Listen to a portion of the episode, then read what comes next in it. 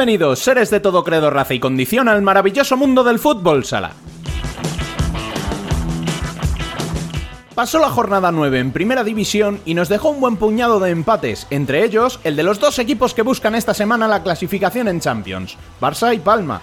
Vigente campeón y debutante preparan ya la ronda élite que centrará parte de nuestro debate y nuestra sección internacional, sin olvidar por supuesto la jornada de Copa del Rey ni de lo que dio de sí el fin de semana. Recordando además que hay dos amistosos de la selección femenina, un mix de competiciones que alternaremos con nuestras habituales charlas en las que el gremio de la pizarra estará bien representado con el primer entrenador de Industria Santa Coloma y la segunda de la agrupación deportiva Alcorcón.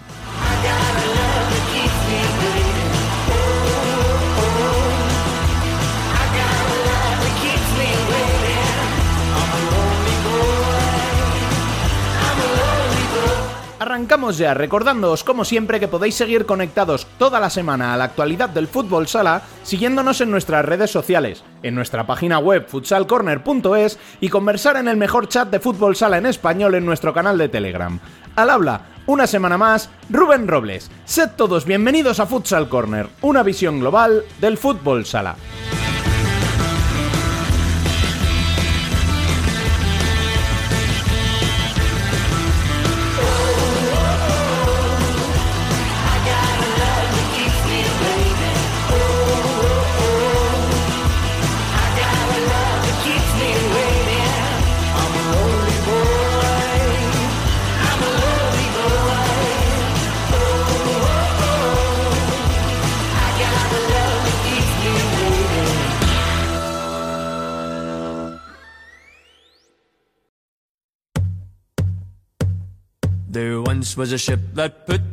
En la primera masculina, como decíamos, se vivieron muchos empates. Hasta cuatro tuvimos. Jaén rascó un 1 a 1 en el Palau. Noia igualó a dos ante Palma y sigue sin conocer la victoria como local. Industria Santa Coloma remontó para igualar a tres ante Uma y Valdepeñas, que sigue sin ganar pero rompió la mala racha de derrotas ante Betis con el 1 a 1 final. La jornada se inauguró el viernes con la victoria local de Levante por 5 a 3 ante Manzanares y se cerró el domingo con otros 3 puntos que se quedaron en casa, los de El Pozo con su goleada por 7 a 1 ante Shota. Entre medias, Jimby se impuso en Tudela por 1 a 5 y Córdoba sumó la primera victoria en casa de la temporada al imponerse por 4 a 3 a un Inter que cae a la decimotercera posición justo por encima de Valdepeñas, ambos empatados a puntos y solo uno sobre el descenso. Recordemos que entre semana hubo jornada copera en la que lo más destacado fueron las eliminaciones de cuatro primeras ante equipos de segunda. Manzanares, que cayó en Alcira por 2 a 1, Betis, que salió goleado por 6 a 2 de su paso en Por Peñíscola, Valdepeñas, que cayó por 3 a 0 en Burela, y El Pozo, que sucumbió por penaltis ante Sala 10 Zaragoza. Así, cuatro equipos de segunda y diez de primera pasan a octavos de final, donde se les unirán Palma y Barça, que estaban exentos por la disputa del duelo adelantado de la jornada 10, en la que los palmenses se impusieron por 4 a 2. Ambos equipos estarán en la ronda élite. Recordemos rápidamente los grupos. Barça viajará hasta Croacia donde se enfrentará el miércoles al United Galati rumano, el jueves al Anderlecht belga y cerrará la participación el sábado ante los locales del Pula. Por su parte, Palma, que recordemos que es anfitrión, jugará los mismos días y debutará ante Dobovec, seguido de Piast Gilwise y Novo Brieme en último lugar. En la primera femenina hubo pocas sorpresas en una jornada 9 que trajo victorias de las tres primeras, que siguen aumentando su ventaja sobre el resto. Futsi se impuso en Marín por 0 a 4. Burela se deshizo sin dificultad en la visita de Elche por 7 a 2. Y Pollo fue el que más apurado lo tuvo, pero consiguió vencer en Zaragoza por 2 a 3 ante un Sala que vuelve al descenso del que sale Leganés tras su victoria trascendental ante Teldeportivo por 4 a 2.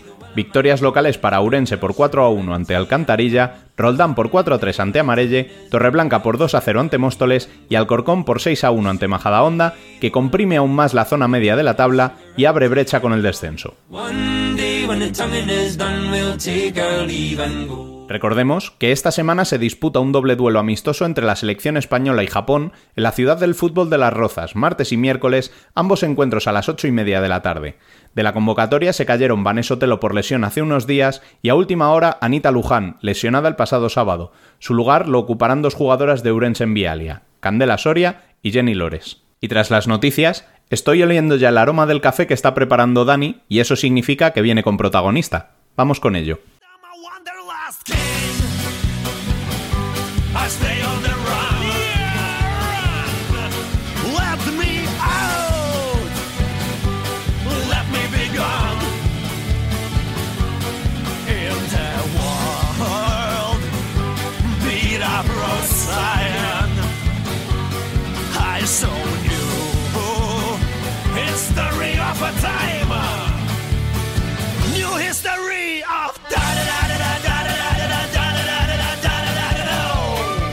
Aquí tenemos al entrenador de Industria Santa Coloma, Xavier Closas Juan. Xavi, ¿qué tal? Muy buenas, bienvenido. Muy buenas.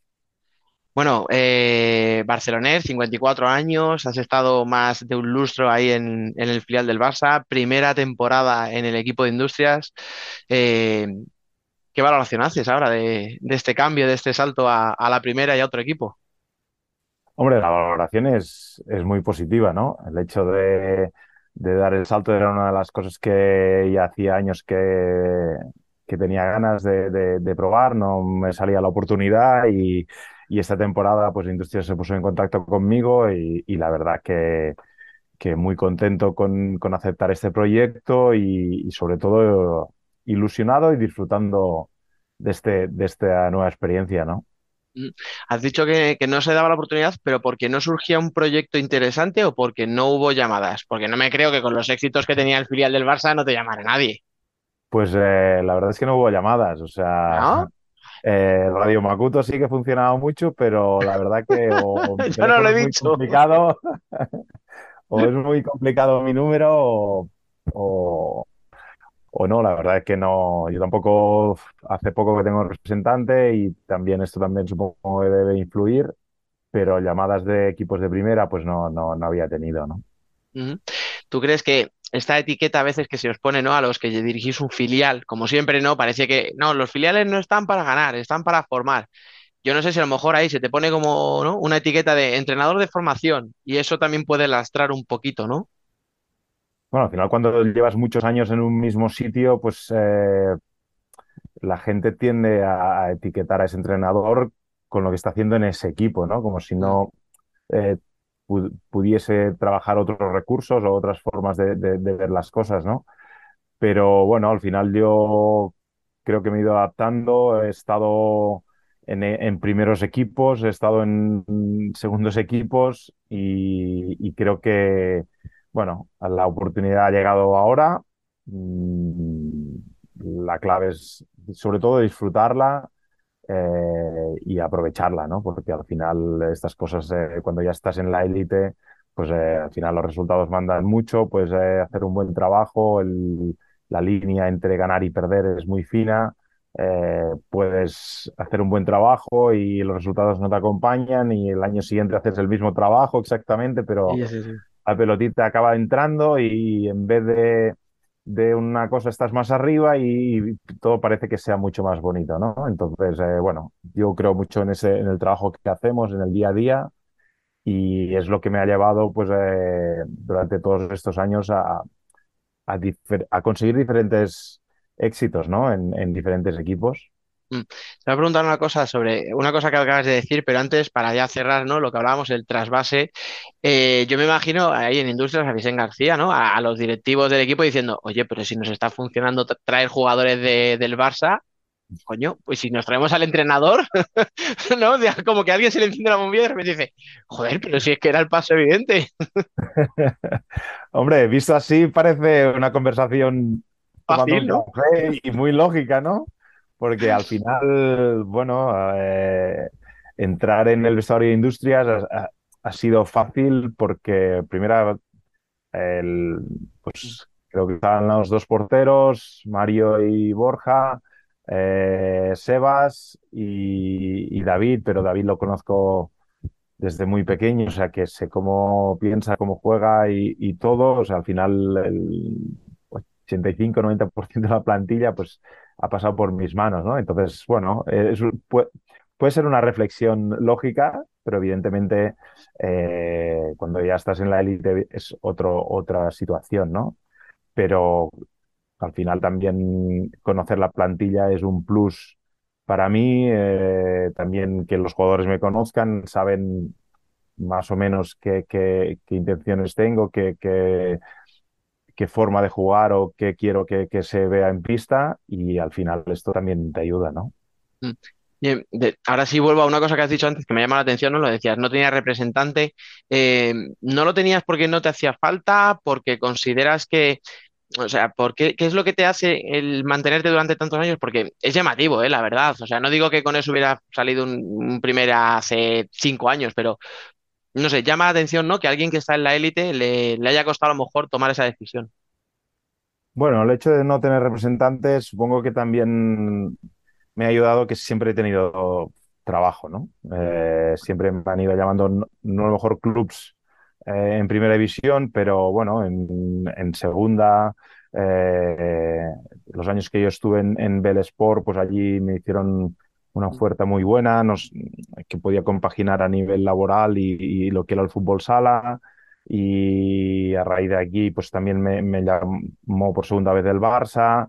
Mm, al final, yo el cartel aquí en Cataluña, pues lo, lo tenía, lo tengo bueno y, y siempre he ido pues solventando los papeles. Aparte, pues la vez que, que empecé mi aventura fuera de, de lo que es España y, y, entrenar en Japón, pues allí, pues a, raíz de un contacto, pues bueno, fui ahí a, que me conocieran y, y, y, me embarqué en esta aventura, ¿no? Entonces, eh, no necesité en esos momentos eh, representante, pero bueno, al final ves que dices, ostras, es que a lo mejor es que cuando suena o, o, salta algún entrenador, va bien, ¿no? Que un representante llame al club, eh, que yo tengo a este, Oye, que, yo sí. este, que yo tengo a este, ¿sabes? Porque al final, eh, muchas veces he pensado, ¿no? De cuando salta algún entrenador, de yo mismo, ¿no? De decir, eh, estoy aquí. Hola, ¿qué tal, no?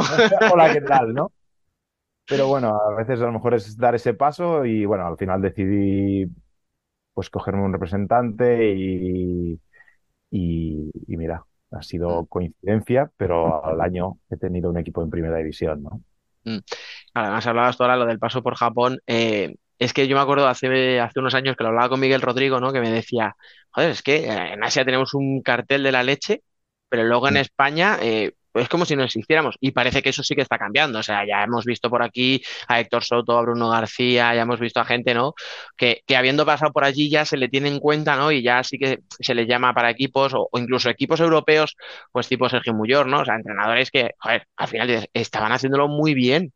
Porque claro, hay otro ejemplo muy cerca de, de, de tuya, ¿no? Que es el de Javi Rodríguez, que es el último entrenador de Industrias, pero era otro rollo. Al final, él como exjugador tenía un cartel y tal. Entonces, pero esa, ese papel, ¿no? Esa, esa función de entrenador de decir, joder, si lo hago muy bien fuera, ¿por qué no lo voy a hacer bien aquí?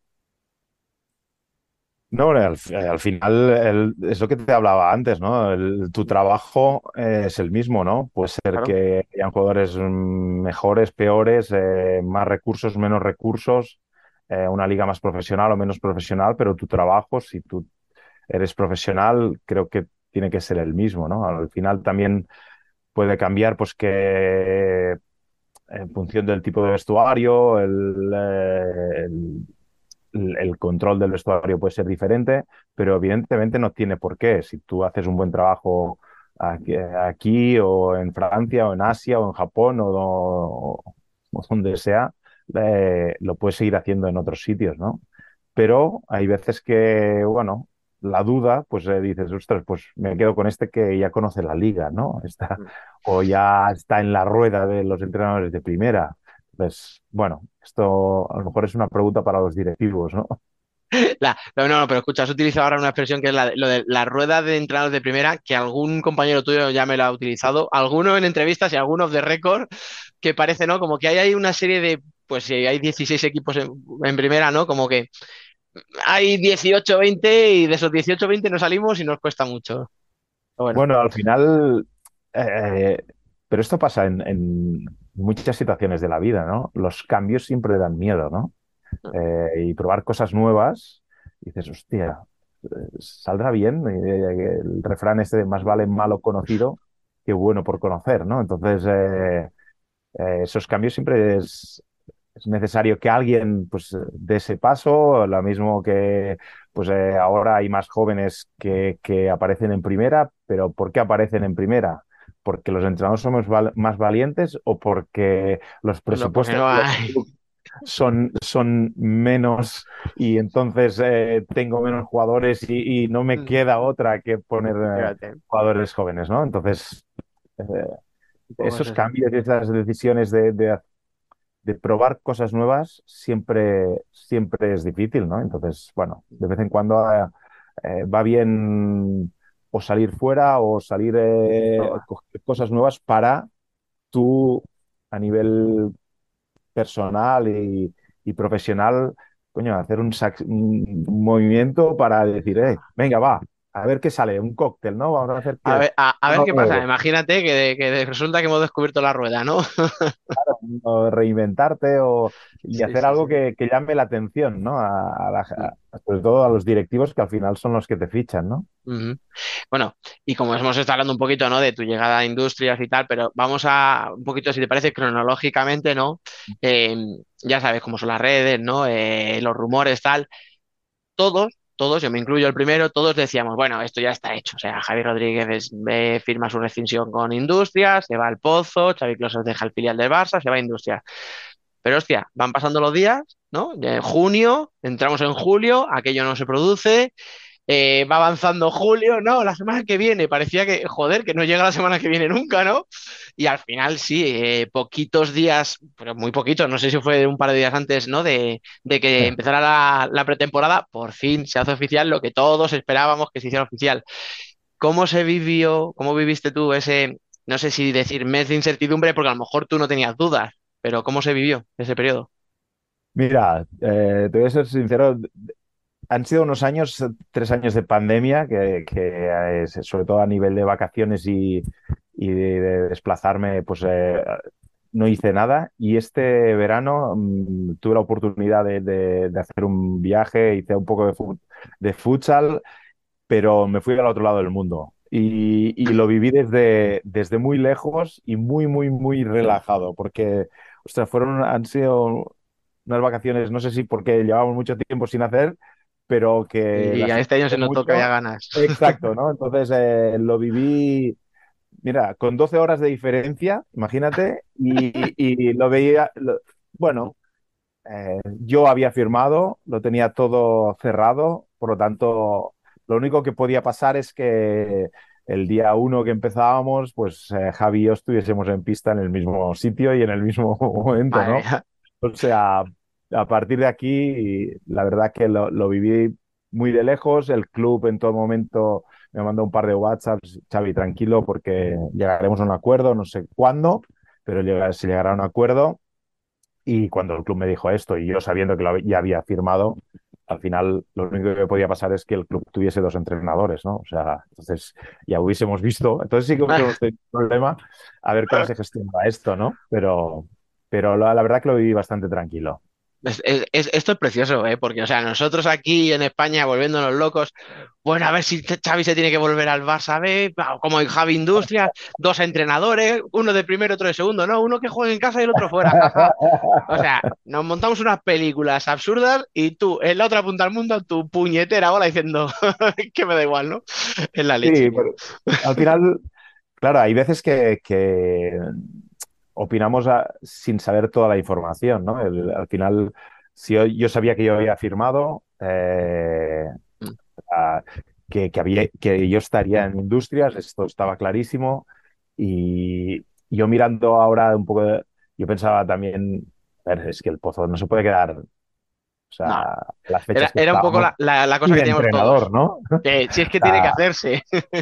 no, no, no tendría más con el prestigio que, tiene el Pozo, que, el día uno empezase sin entrenador, ¿no? esto no, no, no tiene pies ni cabeza. Entonces, bueno, lo, lo, viví con mucha tranquilidad. Mm. Bueno, y ahora, como te decía, ¿no? Cronológicamente, entonces, bueno, pues llega el día 1, el día 3, ¿no? El día que empezarán los entrenamientos y llegas, ¿no? Allí a, a Santa Coloma, entras en el pabellón y como tú decías, conocías al 90% de los jugadores, pero tú al final a muchos de ellos los habías dejado como chavales de 18, ¿no? A lo mejor 19, 20 años que, estaban en segunda intentando hacerse un hueco y ahora llegas, pues a lo mejor sí que casos como el de David Peña, ¿no? Que mencionabas, pues es un chico que todavía tiene que empezar, pero claro, te encuentras con jugadores que llevan tiempo y que están asentados en la élite, tipo Uri Santos, por ejemplo, ¿no? O, no sé si decir Pubil, que también es verdad que, bueno, tal. Eh, ¿Qué diferencia encuentras principalmente en los jugadores entre la etapa en la que tú les habías entrenado y cuando llegas ahora en pretemporada? Bueno, principalmente es que eh, están más hechos. O O sea, al final, eh, cosas que tardábamos en, en asimilar, pues eh, ahora estaba viendo que el grupo y los jugadores, pues rápidamente iban cogiendo los conceptos que, que yo quería que, que, trabajasen, ¿no? Y esto al final eh, lo que te da es, es, es, es, satisfacción porque dices, hostia, estos jugadores eh, eh, van creciendo, ¿no? Y, y, por otro lado también ver que, que dices, ostras, es el potencial que, que creo que tenía, eh, sigo creyendo que lo siguen teniendo, por lo tanto, mal ojo tampoco tenía, y, y, y so, sobre todo ver que todavía tienen un margen grande de, crecimiento, ¿no? Hay jugadores como los que has hablado que, ostras, tienen mucho potencial, que pueden hacer grandes cosas, pero evidentemente ya estamos en un, en un, ya en un momento que no es aquello, ah, yo quiero llegar, sino dar el salto entre estar bien en la élite o ser bueno, aquí ese, ese pequeño salto es, eh, te exige muchísimo de ti, ¿no? A nivel de concentración, a nivel físico, a nivel técnico, a nivel táctico, a nivel de concentración en los entrenamientos. O sea, es un salto que dices, ostras, mm, aquí eh, ya no es, bueno, dejo el Barça B y me voy a industrias que sigo estando casi en casa. Eh, no, no, es que ahora ya, hostia, quiero algo más y quiero ir a un club que, no, no, es que si no estoy entre los ocho primeros en Copa, eh, bueno, nos cortan la cabeza a todos. Es que si no entramos en playoff, ¿sabes? O sea, que si fallo un pase, ahí... Ahora sí hay consecuencias, ¿no? Exacto, exacto, ¿no? Entonces, bueno, eh, yo, mi reto es que ellos tengan esa ambición, que quieren ser eh, los mejores del mundo, porque si tienen esa ambición, estando en industrias van a competir increíble, ¿no? Mm. Te voy a hacer una pregunta que en realidad son dos relacionadas con esto, aunque me, la has comentado un poquito por encima, pero ¿dónde has visto que hayan cambiado más esos chicos que conocías? ¿En el aspecto físico, en el aspecto mental eh, o a nivel táctico, que, ¿no? Que, tienen más claros los conceptos del juego, ¿no? Como mencionabas. ¿Y cuál es, a su vez, el que crees, el que creíste cuando llegaste, a lo mejor, que más te iba a tocar trabajar con ellos? Bueno, con ellos, con toda la plantilla en general. Eh, a ver, la, la, primera. De los que el... conocías, ¿dónde, ¿dónde veías que habían progresado más? Yo creo que donde han progresado más es a, a nivel eh, físico y a nivel de, de, de velocidad en, en, en, el juego. O sea, el cambio de. Uno de los cambios de primera a segunda es, eh, es sobre todo la velocidad del balón, ¿no? Y, y, y, creo que esto sí que he notado que, ostras, aquí ahora la mueven mucho más rápido y, y están mucho más, más, eh, eh, más finos. Uh -huh. y, lo que te decía la, es eso. Al la... hilo de eso era ¿Dónde detectaste tú que la plantilla en general necesitaba, dónde tenías tú que hacer hincapié? Ah, bueno, al final eh, cada entrenador tiene sus, sus manías, su forma de jugar y sus, sus historias, ¿no? Entonces, eh, el año pasado defendían de una forma, yo creo que este año, o al menos quiero que, se haga ¿no? de otra forma. Eh, también, pues el año pasado había, pues, eh, Drago te podía hacer mucho el trabajo de pivot. Este año, pues tenemos a, a Rufa que pues, todavía está en un, en un proceso de crecimiento y, y, hemos de trabajar mucho más de cuatro. Aparte, lo hemos tenido mucho tiempo lesionado y, y hemos tenido que madurar muchísimo en este juego de cuatro.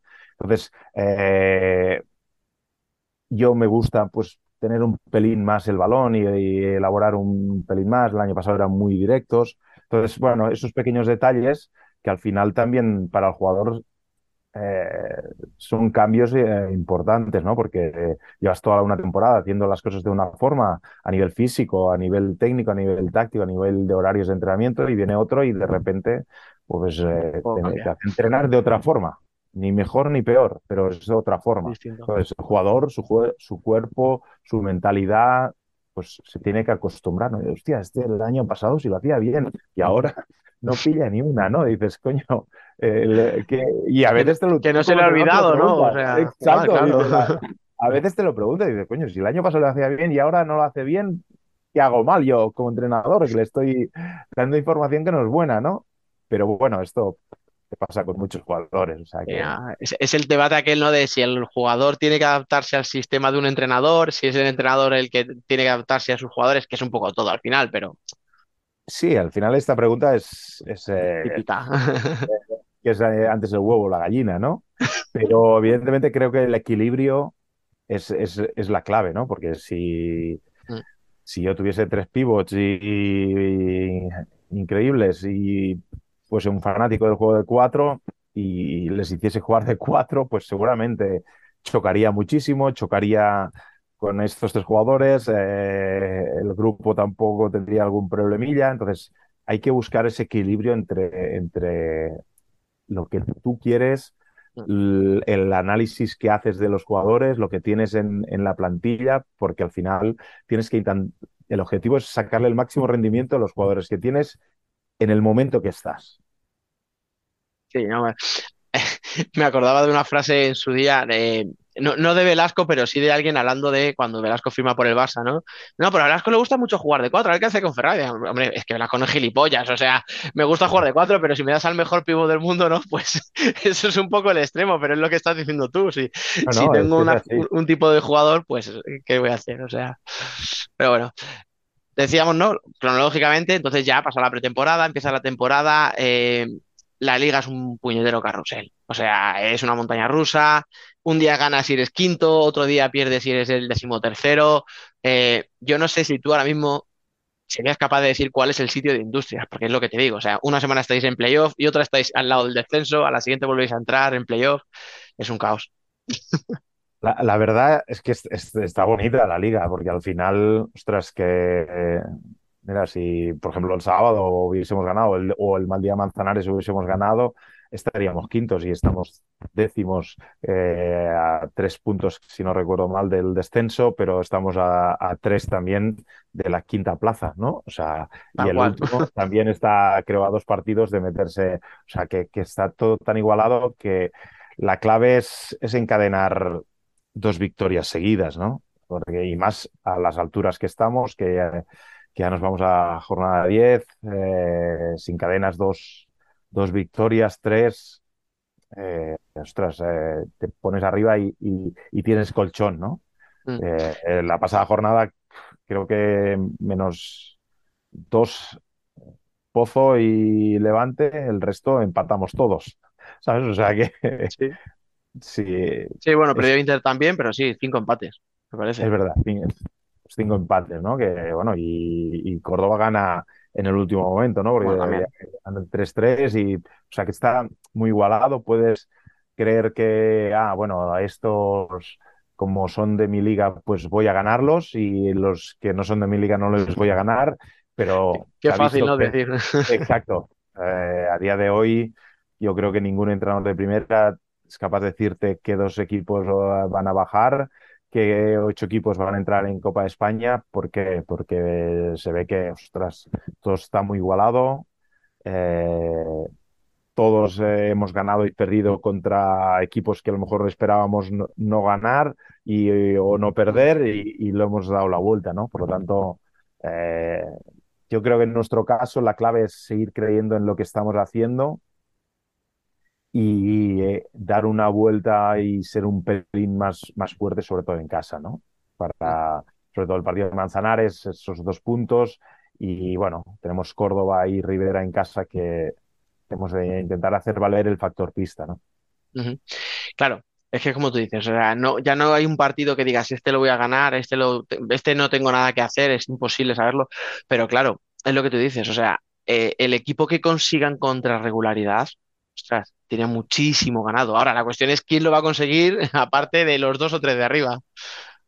Sí, lo que pasa es que también, si antes de empezar la liga, pues eh, Valdepeñas decimos que está allí, ¿dónde está? Nadie hubiese dicho que, estaría allí, sino que estaría lo más arriba posible. al final hubiésemos dicho que, mira, estos siete ya tienen la plaza de Copa España y el resto nos vamos a pelear por esta a ver si suena la flauta. Entonces, y ahora es al revés. O sea, al final está, el, está Barça, está Palma, Cartagena y el, quedan cinco plazas para el resto. No para dos, no, no, para el No, resto. no, no, O sea, sí, sí. No lo tiene seguro nadie. Además, es que nadie, es lo que decimos, nadie está demostrando esa fiabilidad. Exacto, exacto. Claro, luego aquí ya, aquí ya podríamos ver, ¿no? Lo, la- la- lo- lo que tiene un entrenador de optimista o, o de pesimista, porque podríamos decir, ostras, cuidado, porque tienes por detrás a Inter y a Valdepeñas que en algún momento van a espabilar. O, si somos optimistas, dices, oye, que por delante hay equipos como Noya o Manzanares que les podemos adelantar, que no son inabordables, ¿no? Ahí, vaso medio lleno, medio vacío. Sí, no, yo creo que la clave es lo que te he dicho, no, mirar el que tienes arriba ni el que tienes abajo, sino dices, ¿dónde estás tú? ¿Qué necesitas para, en mi caso, pues el, viernes intentar eh, pues, sumar tres puntos eh, contra Córdoba que necesitamos afinar esta semana? Y, este tiene que ser el focus, ¿no? Porque si no, dices, sí, haces las, tus quinielas y, y después la quiniela te, se revierte por todos lados. Que para echar el rato está bien hacer una quiniela, pero Oye, has dicho eso. Lo importante no es mirar arriba abajo, sino mirarte a, a- a ti mismo. Cuando miras todo el equipo, ¿dónde estáis ahora mismo vosotros? A ver, eh, yo creo que es importante mirarse a uno mismo porque es lo, lo que yo puedo controlar. Yo que Antequera, Valdepeñas, eh, X, ganen, pierdan o empaten, yo no lo puedo controlar. Solo puedo eh, hacer que mi equipo trabaje bien, que entrene bien eh, y que compita mejor, ¿no? Entonces, eh, ¿dónde estamos? Yo creo que estamos en, en- en un proceso de crecimiento. No estamos donde yo quiero y creo que tenemos margen y creo que los jugadores son conscientes. Estamos en un proceso que el- gran parte de los partidos estamos, pero tenemos pequeños lapsus que nos penalizan muchísimo, ¿no? Entonces, eh, hasta que no consigamos esa regularidad dentro del mismo partido, eh, nos costará mucho encadenar eh, pues, estas dos, tres victorias otra vez, ¿no? Entonces, es importante pues, ser conscientes de que hemos de mejorar esto y a partir de aquí trabajarlo para que no nos pase, ¿no? Oye, que no te quiero entretener más, te voy a hacer ya la última, ¿no? Porque veníamos hablando, ¿no? Desde el pasado hemos llegado al presente, ¿a dónde está el equipo ahora? Ahora te voy a preguntar un poco hacia el futuro. Eh, llega mayo, ¿no? Termina la fase regular. No, no, no voy a decir más allá, ¿eh? No voy a hablar de playoffs, si sí, si no, solo fase regular, termina la fase regular, ¿con qué estaría contento Xavi Closas? Ese 20 de mayo o lo que sea, cuando la, acabe la liga. Yo, pues eh, evidentemente con, con jugar el playoff. Yo estaría contento con jugar el playoff. Muy contento. O sea, O sea, sería no vale, hostia. no vale dar buena imagen, ¿no? Que el equipo haga lo que tú quieres. Si acabamos No, novenos, todo eso no, sinceramente, evi- evidentemente que el, el objetivo del club es, es eh, mantenerse en primera y, y después eh, eh, en pretemporada con el equipo nos marcamos diferentes objetivos y uno de los objetivos, aparte evidentemente de, de ser ambiciosos, es, es, enganchar a la gente eh, con nuestro fútbol sala. Este es un objetivo que tenemos como grupo y yo como entrenador me encanta porque al final, si la gente quiere venir a vernos, si la gente quiere ver industrias, eh, querrá decir que, que hacemos un fútbol sala que, que engancha, ¿no? Que al final es por lo que trabajamos, por lo que nos enganchó en su día el fútbol sala y, y creo que le hemos de dar esa continuidad, ¿no? Y evidentemente, si enganchamos a la gente, tú la gente la enganchas por resultados, por juego, pero si, le- si el juego es bueno, a la larga, los resultados son buenos, ¿no? Entonces, evidentemente, si eres capaz de mantener en el tiempo pues es- estos, este buen juego, pues los resultados serán mejores y si no, pues sufrirás un pelín más. Además, estando en el sitio en el que estás, en esa plaza se torea bien, ¿eh? O sea, quiero decir, el barrio está ahí, ahí se entiende mucho. También tiene su cosa mala, ¿eh? Que allí también se entienda demasiado de fútbol sala y se vuelve la gente muy exigente, pero yo creo que no es mala plaza, ¿eh? No, no, no, es muy buena y, y- creo que es bueno, ¿no? Que la gente sea exigente con el equipo, porque al final a- te hace ponerte las pilas, ¿no? Que no te relajes, que no, que no bajes la guardia y que, que te exijas tu mejor versión en cada entreno y en cada partido, ¿no? Pues sí. Bueno, pues lo dicho, ahora sí que no te entretengo más, que llevamos mucho rato. Eh, muchísimas gracias por dedicarnos estos minutos, muchísima suerte para la temporada y sobre todo eso, que cuando volvamos a hablar estés satisfecho de, de lo conseguido, que es lo importante. No, hombre, much- muchísimas gracias a vosotros por eh, fomentar el futsal en las redes eh, y nada, que ha sido un placer. Yo estos, estos momentos son... Es un relax, es un buen café esto. Eso sí, ahí, ahí. tenía de verte y por fin estás aquí conmigo. Mis cinco sentidos están de fiesta.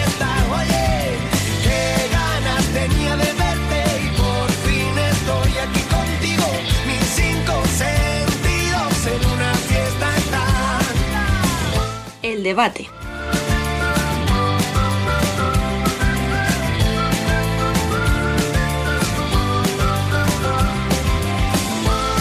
Vamos con un debate de mil frentes, con mucho que analizar y tres competiciones.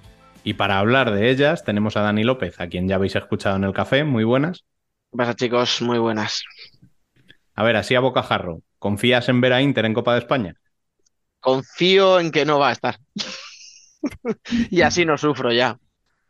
Tenemos por aquí también a Bielizque, buenas amigo. Muy buenas, ¿cómo va? A ver, la tuya es más bonita. ¿Confías en Palma para llegar a la Final Four de la Champions? Bueno, eso. eh, a ver, confiar, obviamente, confío. Será complicado y sufriré igual que vosotros para entrar en Copa, pero confío que sí, sería espectacular. Y hablando de Champions, nos vamos hasta Barcelona para saludar al primero de los dos compañeros que vienen hoy al debate. Sergi Romero, compañero, bienvenido. No sé. Perdón eh, por la risa, es que cuando ha dicho Champions No, Sergi me ha dado la ya, risa. ya, ya, yo también me he quedado un poco loco. Algún día, algún día veré mi equipo jugar en la Champions. Algún día. Pero escucha, lo decía como enviado especial de Barça. Vale, vale. Entonces, entonces vale, te lo compro. Si es por ahí, te lo compro. Muy buenas. A ver, como Abiel, nivel de confianza para que este Barça esté en la Final Four. Es que si no está es un drama. Es, es- es- vamos. Es, si no está, eh, vamos, es una catástrofe. Vale, o sea que Ellos estás mismos lo convencido. Parece Sí, que cree que sí. No, hombre, eh, ellos mismos yo creo que están, eh, están- yo y sinceramente creo que le están echando mucho cuento de, uh, tenemos tres partidos complicadísimos, a vida o muerte. Que no, que van a llegar allí, van a meter seis o cinco, cuatro, los que sean, y se van a volver. Ya está, no pasa nada. Bueno, y si decíamos que hoy tenemos dos invitados, es porque han tenido un fin de semana romántico y no podían separarse ni siquiera para este debate. Así que damos la bienvenida a este espacio a Raúl Sánchez. Amigo, ¿qué tal? Hola, muy buena. Yo soy la otra. Encantado. A ti te pregunto del 1 al 10, pero otra cosa. ¿Cómo valoras la convivencia con Sergi? Pero convivencia en plan únicamente personal o en la casa también. Trapos sucios, yo creo trapos sucios. Sí, sí, sí, por favor. La- Le está abriendo el cajón de mierda. me, me encantan las palabras sucio, mierda. Está, está- está muy adecuada. No, no, bien, bien, no está mal, no está mal. Aquí, no sé, un seis y medio. No está aún mal. Ha estado mal un 6 y medio. Ya, ya, O sea, escucha, ¿Qué vamos tipo de experiencias has historia tenido de en tu toda la vida, vida. Sí, sí, sí, es como de he estudiado el último día, me lo he mirado por encima y he sacado un seis y medio. Pero chico, que te estoy dejando ya selectividad. No, no, no, no. escúchate, o sea, el nivel de confianza es Champions Barça, Champions Palma, Casa de Sergi, Inter, ¿vale? O sea, ese es el ranking. Ah, mira, me parece. No, no. Me ha, me ha parecido muy buena clasificación, sí, sí. Venga, pues ahora sí, vamos al debate que hay mucho que analizar y nos liamos con nada. Eh, de lo más antiguo a lo más reciente. Hablemos de la Copa del Rey, en la que las sorpresas fueron las eliminaciones del Pozo y Valdepeñas principalmente, pero también de Betis y Manzanares. Raúl, como invitado de honor, ¿cuál te sorprendió más y por qué? Mm, yo creo que la de Pozo. Porque al fin y al cabo es lo que había hablado tanto de Javier Rodríguez, se puso unos unos unos objetivos a principio de temporada en esa primera rueda de prensa que a mí me hacía creer que al menos, bueno, podía tener altibajos en un torneo regular como era la liga, pero que este tipo de torneos, y además con la experiencia de Santa Coloma de varios años, iba a saber jugar este tipo de torneos y la verdad sí me sorprendió bastante, sobre todo por, por el tipo de partido que se le presentó, que lo tuvo bastante complicado casi desde el principio, pero bueno. Y luego sí que es verdad que Valdepeñas también sorprendió un poco, pero bueno, cuando está en ese en esa vorágine de, de situación que se crea, pues puede salir las cosas muy bien o muy mal. Yo por resultado te diría el Pozo también, pero por las maneras eh, casi más Valdepeñas, ¿eh? O sea, además, no me preguntéis si es que me pensaba que podía pasar lo que pasó, porque ya sabéis que soy bastante gafe, eh, pero son los dos partidos que vi, o sea, precisamente. Eh, y dentro de lo que cabe, el Pozo no jugó bien. Pero bueno, al final Sala Zaragoza es un equipo que mantiene más o menos el bloque del año pasado en primera, eh, llegó a los penaltis, es verdad que con el gol la última hora de Rafa Santos, tal, bueno. Bueno, eh, no voy a decir que lo hiciera bien el Pozo, al final caer con un segunda caer con un segunda, pero es que el 3-0 de Valdepeñas, es que si viese el partido, es que no hizo nada el Valdepeñas. O sea, fue dominado completamente por Burela y Burela tampoco está teniendo un año en segunda, va bien clasificado, pero que no es, que no es Peñisco la que está arrasando. Está haciendo una temporada normal en segunda. Y hostias, ¿eh? O sea, eh, vi al equipo muy mal. Siempre queda la cosa esa que decimos, ¿no? De, no, es que cuando un equipo tiene una mala racha, tal, la Copa del Rey le sobra. Pues a lo mejor era por eso. A lo mejor es que no, no sentían que aquella era su pelea para esos dos equipos, pero bueno. Yo ya. Pues, pues justamente a mí me sorprendió la del Pozo mm, por Javi, porque Javi es una persona que estos torneos, y si algún torneo tenía que destacar para la primera temporada para causar ese impacto, justamente es la Copa del Rey, que es donde mm, más posibilidades de caer lo- los demás contrincantes tienen y donde tú puedes eh, hacerte valer un poco, decir, oye, he ganado la Copa del Rey y estoy aquí. Y justamente eh, que en esa caigas a las primeras de cambio, eso, eso a mí me ha trastocado mucho los papeles con, con Javi. Es que escucha, Y- tre- tres Final Four consecutivas con Industrias, que no es la plantilla del Pozo, pero Pero has llegado, efectivamente. Mm. Hay que llegar. Y por, por eso mismo me extraña, por la importancia que le da. Bueno, yo creo que lo del Pozo también es, o sea, es para mí lo más eh, sorpresa. De hecho, la semana pasada comentábamos qué podía pasar en el partido de esta jornada de- del Pozo Shota. Y yo, yo os comenté que dependía mucho de lo que pasara entre semana en Copa del Rey. Que, que nos estamos acostumbrando a que en cada ronda o sobre todo en cada temporada encontremos al menos una sorpresa de, de este tipo, que cada vez, pues como ocurre más, es menos sorpresa eh, y que demuestra también el buen trabajo que está haciendo en segunda división, el potencial que tenemos, que antes hablábamos, no, yo creo que incluso ya grabábamos podcast, o sea que igual hace tres años, cuatro, de, de lo complicado que era hacer el salto de segunda a primera división y en los últimos años estamos viendo que esa brecha se ha reducido y que, y que cada vez eh, realmente está todo más igualado en ese sentido también. Y de ahí a lo que se ha generado en cuanto a la polémica en Valdepeñas, sí creo que es una mala racha, pero creo que tampoco es para ponerse, como se han puesto algunas sobrereacciones.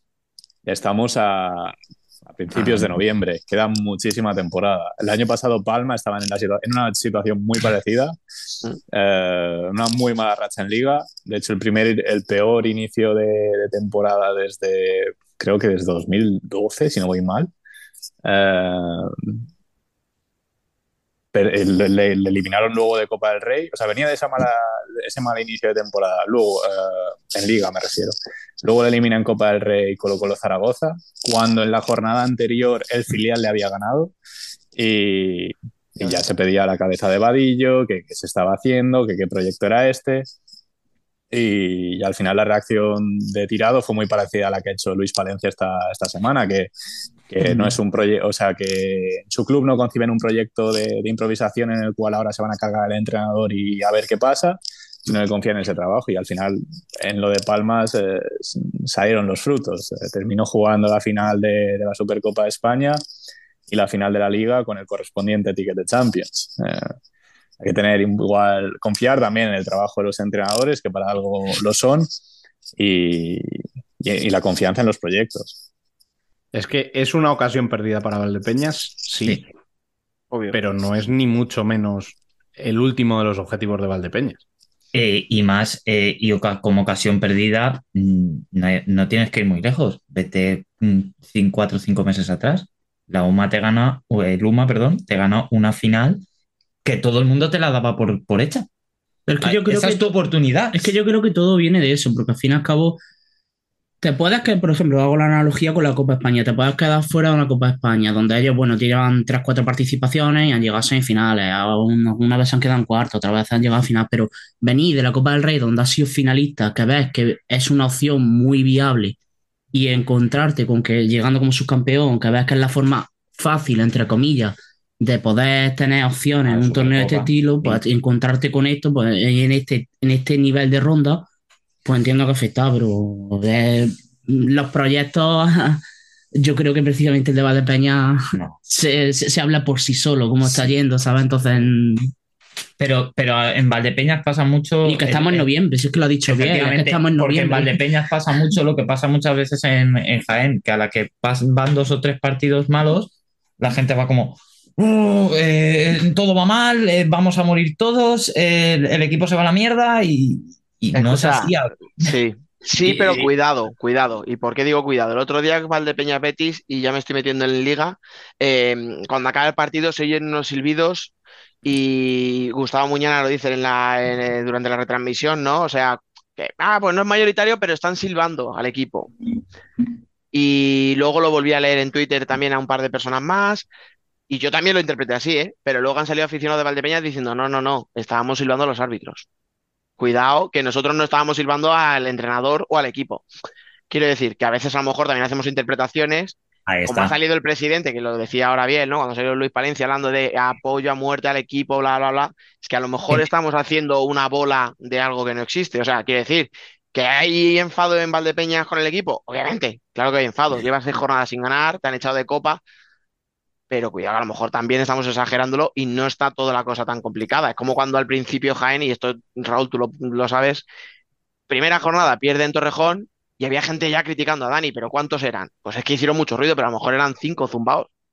Sí, sí, pero es que por eso también yo tampoco le doy importancia, por ejemplo, a los silbidos, si no fueran los árbitros, que también yo he leído gente diciendo que son por los 10, 20, 30, que bueno, vienen de donde vienen, se, se sube a caballo ganador y vamos ganando y yo, yo creo precisamente desde este tema yo entiendo bastante de dónde vengo, entonces eh, se exigen ciertas cosas que pues tienes que ponerte un poco fuera del contexto y saber de dónde vienes, lo que tienes, lo que dejas de tener y, y saber un poco, saber la situación. Y, y es que volvemos a lo mismo, es que es una jornada 5, una jornada que es lo que pasó en Jaén, o una jornada 9, como estamos actualmente. Y que lo, lo hablaba ayer, le- hablaba con amigos míos desde allí y me decían, bye bye Copa. Digo, chico, que está a un punto de los playoffs. Que es que gana, es que precisamente año. estando como está la liga, ganas dos partidos seguidos. Y te plantas cuarto y con diferencia de puntos.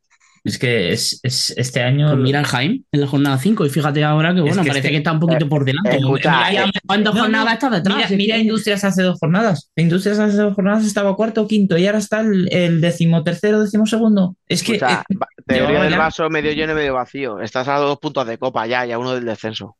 Eso me dijo él. Es que, claro, o sea, es que, es que ahora, ahora mismo eh, te- eh, tropezarte una vez te va, te va, te manda para abajo y es, es bonito y jodido a la vez. claro. Bueno, problema- antes, antes de dejar la copa, que parece que os pone la jornada de liga, Muchísimo. eh, del resto de choques en los que ganaron los equipos de primera, ¿hay algo que añadir? Pues que Industrias sufrió demasiado para ser un segunda vez. Yo, Dos- de hecho, yo lo iba a decir, pero del otro lado. Que oye, honores para Rivas y para Móstoles efectivamente, para arriba es muy bien, pero y para Móstoles, que son dos un equipos primera- de segunda un B. primera- Mm. un primera división no puede sufrir tanto contra un segunda B, por muy Rivas que sea, des- descendió segunda, tal, tal. Vale. Pero eso sois vosotros, que no sabéis ganar fácil. Pero es- efectivamente, sí vamos, eh, eh, Industrias iba ganando 0-3. Eso es lo preocupante. Iba ganando 0-3 y, y Rivas se puso 2-3.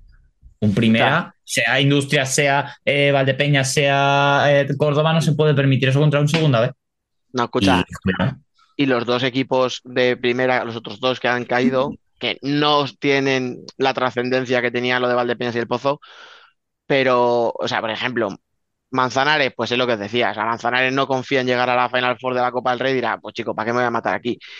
Y lo de Betis puede sonar muy heavy, ¿no? Que te metas seis un equipo de segunda, pero es que Peñíscola, o sea, es que ahora mismo lleva 10 de victorias en 10 jornadas de liga. O sea, es que es, que es el nuevo a ritmo o sea, de romper eh, el récord de Noya. O sea, Que ya son era la Y ya, mayores. y ya era, y ya era la hostia. Claro, entonces, claro, o sea, te meten 6 y suena muy feo, pero es que, que este Peñíscola está a un nivel, tío, que, que es una pasada. o sea. Sí, sí. lo de Y, luego ya haciendo el repaso, yo estoy súper de acuerdo con el, con el cuerpo técnico de, de Parrulo de dejar fuera a Adri. Es que lo- era lo que Sí. tenía que hacer. Sí. Sí, Hay sí, que sí. cuidarle para lo importante. Sí, sin duda. Hay que sin duda. cuidarle, tu, tu prioridad es la liga 400%, no lo, no lo vas a forzar para un partido que lo normal es que lo pierdas. Yo a nivel personal no me iba a quejar. No, escúchame. No, pero es que escúchame, lo de Uma del año pasado, eh, bueno, de la temporada pasada es muy bonito, es una Es cosa muy que bonito, recuerdo- pero- Claro, No, pero puedes llevar error de equipo, ¿eh? Puedes llevar. Es que, es que lo, o sea, lo ponemos. Mira, no, no, no, no, claro, pero es que yo, eso yo lo lo- puedes hacer. eh, Pero poner- años. poneros en contexto un poco. Es que yo lo pensé el otro día. Eh, es que ahora mismo la siguiente ronda es octavos. Ganas dos partidos más y estás en la Final Four. Dos partidos más. Te Vale, has quitado eso una ronda un- entre comillas fácil. escucha, a un Industrias le dices eso y le, le pone, a un Jaén le pone, pero a uno Parrulo, Ya. Pero estamos hablando de que Manzanares, tal y como está ahora, que puede estar bien o mal, porque últimamente lleva, creo que lleva dos derrotas seguidas, si no me equivoco, Mm.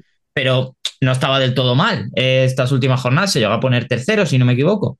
sí, sí, sí. ¿Por qué, ¿Por qué no le va a poner esta, esta copa? Cuando lo tienes tan, tan fácil, muchas comillas, para llegar a una hipotética Final Four.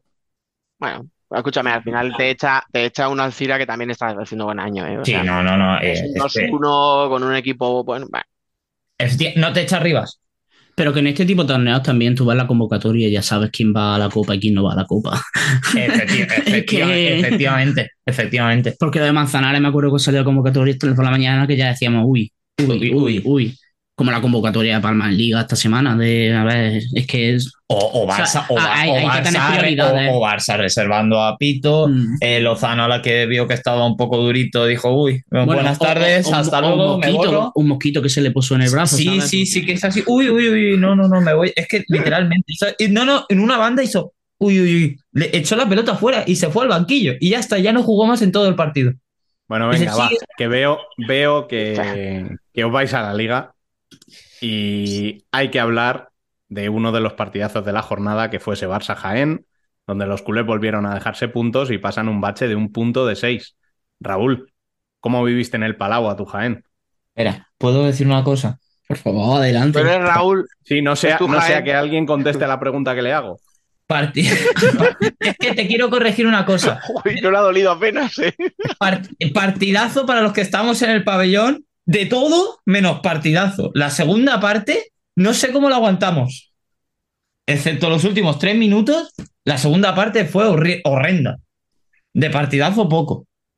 Luego ya, lo demás. a los moderadores, yo estoy siendo respetuoso. ¿eh? Yo, no, hombre, no, al fin y al cabo lo, lo dijo propio Dani Rodríguez en zona mixta, el partido al final se te presenta pues estando por delante. Y la verdad que estás por delante con el Barcelona es un... Tienes que analizarlo, no siempre es positivo. Él comentaba, por ejemplo, la Copa de... La, la final de la Copa del Rey de, de Ciudad Real 2019, creo que es, que nos pusimos incluso 0-2 y eso es casi hasta contraproducente en algún momento porque como que le despierta a la fiera. Y yo creo que viendo el modo en el que estaba el Barça, de cómo afrontar el partido, eh, lo comentamos también con el otro chico que casi que al Jaén le, le beneficiaba Sí. jugar con los tiempos en ese estilo y a ver cómo se presentaban los últimos minutos. Y yo creo que también el, Barça- el Jaén también de la semana que venía, de los viajes que se han pegado kilométricos, que no ha sido el único equipo, sin duda, pero bueno, eh, que el lunes salieron de Jaén a las 10 de la noche y llegaron esta mañana, el domingo por la mañana, entonces han estado toda la semana fuera. Y bueno, un partido yo creo que se lo plantearon de gestión en ese sentido, con un Barça que tampoco parecía mucho por la labor y la verdad un ejercicio de resistencia. Y que sobre todo el, Bar- el Jaén nunca había puntuado en el Palau. Me acuerdo que miraba los resultados y la verdad que nos traíamos casi un saco cada vez que subíamos. Luego en las copas sí eh, la disputábamos partido tal cual, pero en Liga allí en el Palau. Espera, que os voy a hacer un traductor de eh, aficionado neutral a aficionado de Jaén. Partido de gestión igual a partido de, de mierda. Vale, pues ahora ya te digo que no me parece que sea un partido de mierda. No me lo pareció en absoluto. Ostras, pues yo te, te lo juro. No, pues, no fue un partido se espectacular. conmigo desde el No, no, no, no, no, no. Pero es que la segunda parte no- me no pareció horrenda. De, de- de no tenía el rit- eh, ritmo de juego ni por parte de Barça, que tampoco quería forzar, ni por parte de Jaén, porque no le interesaba. Escúchame, vale, escúchame. Barça no aprieta, no sé, ju- no mete pierna a lo mejor tal, pero Barça lo intentó un montón. Sí, Barça, chutó. Barça atacó, chutó. Barça hizo un montón. Escucha, que alguien le dé al rec, que grabe esto. Espíndola hizo un partidazo. Sí, sí, sí. Pero sí. ¿sabes porque que jamás- Espíndola, pero es que Leo- Espíndola, yo- Espíndola Super Prime, ¿eh? pero porque Espíndola, yo, yo soy muy defensor, entre comillas, de Espíndola, porque es un portero que es muy de, de, de racha, de, de ritmo. De, de hecho, el, el año de que está en Jaén, 2019, creo recordar, que al final se acaba en Pozo, con ese juego de títeres y de, y, y de trileros que le hace Nicolás. Pero sigo, eh, sigo sin eh, entenderlo todavía eso, ¿eh? No, no, no. Es, a- es algo que. Misterio sin resolver del fútbol sala, Bueno, uno bueno, será En. Jaén siguen sin entenderlo todavía. Pues, pues, y mira que me lo han contado veces, con cerveza a la mano. Pero bueno, eh, eh, Espíndola ese año no llega a ser titular hasta la jornada 25-26. Lo que pasa es que pilla su racha buena en el final de liga, que es cuando más luce. Y eso también lo podemos ver, por ejemplo, pues con el año de, de- de Solano que acaba en Inter. Al fin y al cabo, ese tipo de racha en ese momento de temporada, pues visten mucho. Y Espíndola es un jugador muy de racha y, y empezó muy mal y ahora parece que, bueno, este, al verse quizá también por esa lesioncilla de Ale González, ve que es un momento y a lo mejor se lo ha creído, está a ver si parece que está pillando una racha buena, veremos a ver lo que le dura también, porque lo mismo que suba baja este tipo de, de jugadores. De acuerdo, pero mira, escucha, en el partido jodido, en el Palau, en un sitio donde no había sacado nunca un punto, tal. A mí me parece que lo que planteó Dani Rodríguez era muy, fue muy inteligente porque al final dijo, Sí. tú te estás jugando la Champions. Y yo. tú estás, yo has reservado a Pito, has reservado a. Pito y a Ortiz, lo que decís. A la mínima que notó Lozano una molestia, dijo, "Ch, va fuera. Joder, si me apuras hasta Didac, eh, jugó un poquito tal, pero ni siquiera se atrevió a terminar de sacarle y apostar por él cuando vio que, que la cosa se complicaba. Es que, o sea, quiere decir. No, pero. Pero Pero, a ahí también. pero ahí, Es ahí es lo de, en lo de-. Efectivamente. Claro, que claro, pero ya, pero una a lo que sesión- voy es, llevaba ¿tenéis una sesión y media y lo metió tres minutos, nos dijo Jesús porque quería probarle. Claro, En pero plan, escuchad, que, ¿tenéis que dudas de que si este que lleva la partido- racha es fechas. Eso es entendible, eso sí que es entendible. Vale, vale, perfecto. Si a este partido fuera trascendental para Barça y necesita los puntos, ¿no creéis que, que Didac juega? Por supuesto. Pero es que otro partido. Es- tanto vale, tanto pues por el Barça como por el Jaén, ¿eh? A Efectivamente, eso voy, no. o sea, ¿por qué no, No, juega? no te está, no te Barça está sabe jugando. no Pero por eso es un partido de gestión. efectivamente, no te, no te está jugando una, un Pues entrada a la copa. No, no, pues voy, primero. que, que Dani Rodríguez supo jugar con todo eso. Claro. Claro. Que sabía que había dos tíos que se quedaban fuera de la convocatoria, que sabía qué tal, y que hizo plantear un partido duro, muy físico, muy encer- me, me- me encierro atrás, intento salir a la contra. Si puedo, y si no puedo, pues no salgo, me da igual.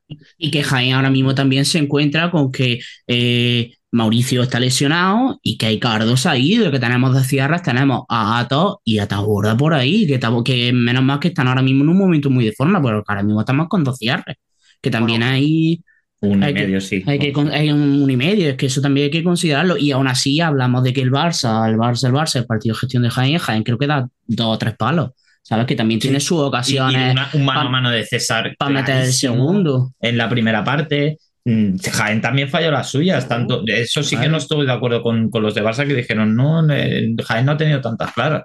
Y, Tuvo la mayor- claras. y, y casi todos los palos del Jaén. Barça creo que fueron de tiro exterior. Efectivamente, que, que Jaén tuvo claras y, y joder, la de César mm, me sorprende Mm. todavía que las hubiera fallado. Ve- ¿Veis cómo fue mejor partido de lo que decíais? No, no, Pero pero, ¿por qué, pero ¿por qué me meten en el saco? Si yo no he dicho. Yo creo que final- también hay que contextualizar, sobre todo este partido y el de Palma. O sea, al final son dos, dos Claro, partidos Claro, bastante sí, similares. efectivamente, son dos partidos donde va a haber cero riesgo por parte de tanto de Barça como de Palma. Pero es que yo creo que era el partido que nos esperábamos, en verdad.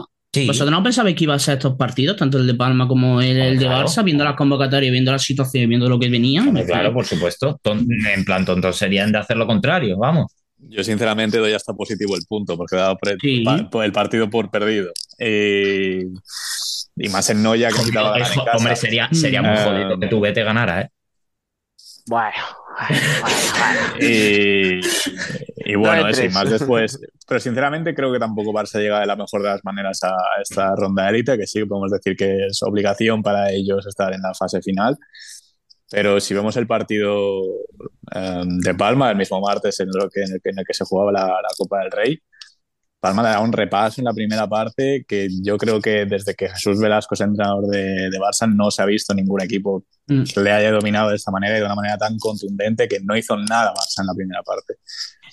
Eso es lo que a mí me extraña un poco, porque aun viendo y sabiendo cómo iba a plantear el partido Palma, es que Palma está de dulce. Y incluso yo, yo, yo, yo, de hecho, llegué a pensar que con las bajas que tenía, Palma. con lo que había tenido para reservar, yo pensaba que por, propia inercia iba a sacar el Pa- partido. Efectivamente, Pal- Palma hizo una primera parte muy buena y en la segunda parte aguantó muy bien y se, y se llevó la Bueno, victoria. aguantó hasta el empate y luego, o sea, a mí... Efectivamente, se puso, se puso por detrás y volvió a empatar, y, pero que aguantó el partido, que normalmente cuando Barça te, te remonta es cuando ya dices, "Pff, ya está, ya". llegaron a empatar con una con un doble penalti dudoso que, que espero que Sergi eh, recupere esta semana para analizar en, eh, en su programa, porque madre mía, pero, pero bueno, a mí me sorprendió eso y además lo comentaba la semana pasada que, que era algo que no era como muy identidad de Palma, esa capacidad eh, mental de saberse reponer de estas situaciones y que esta temporada sí que lo está demostrando.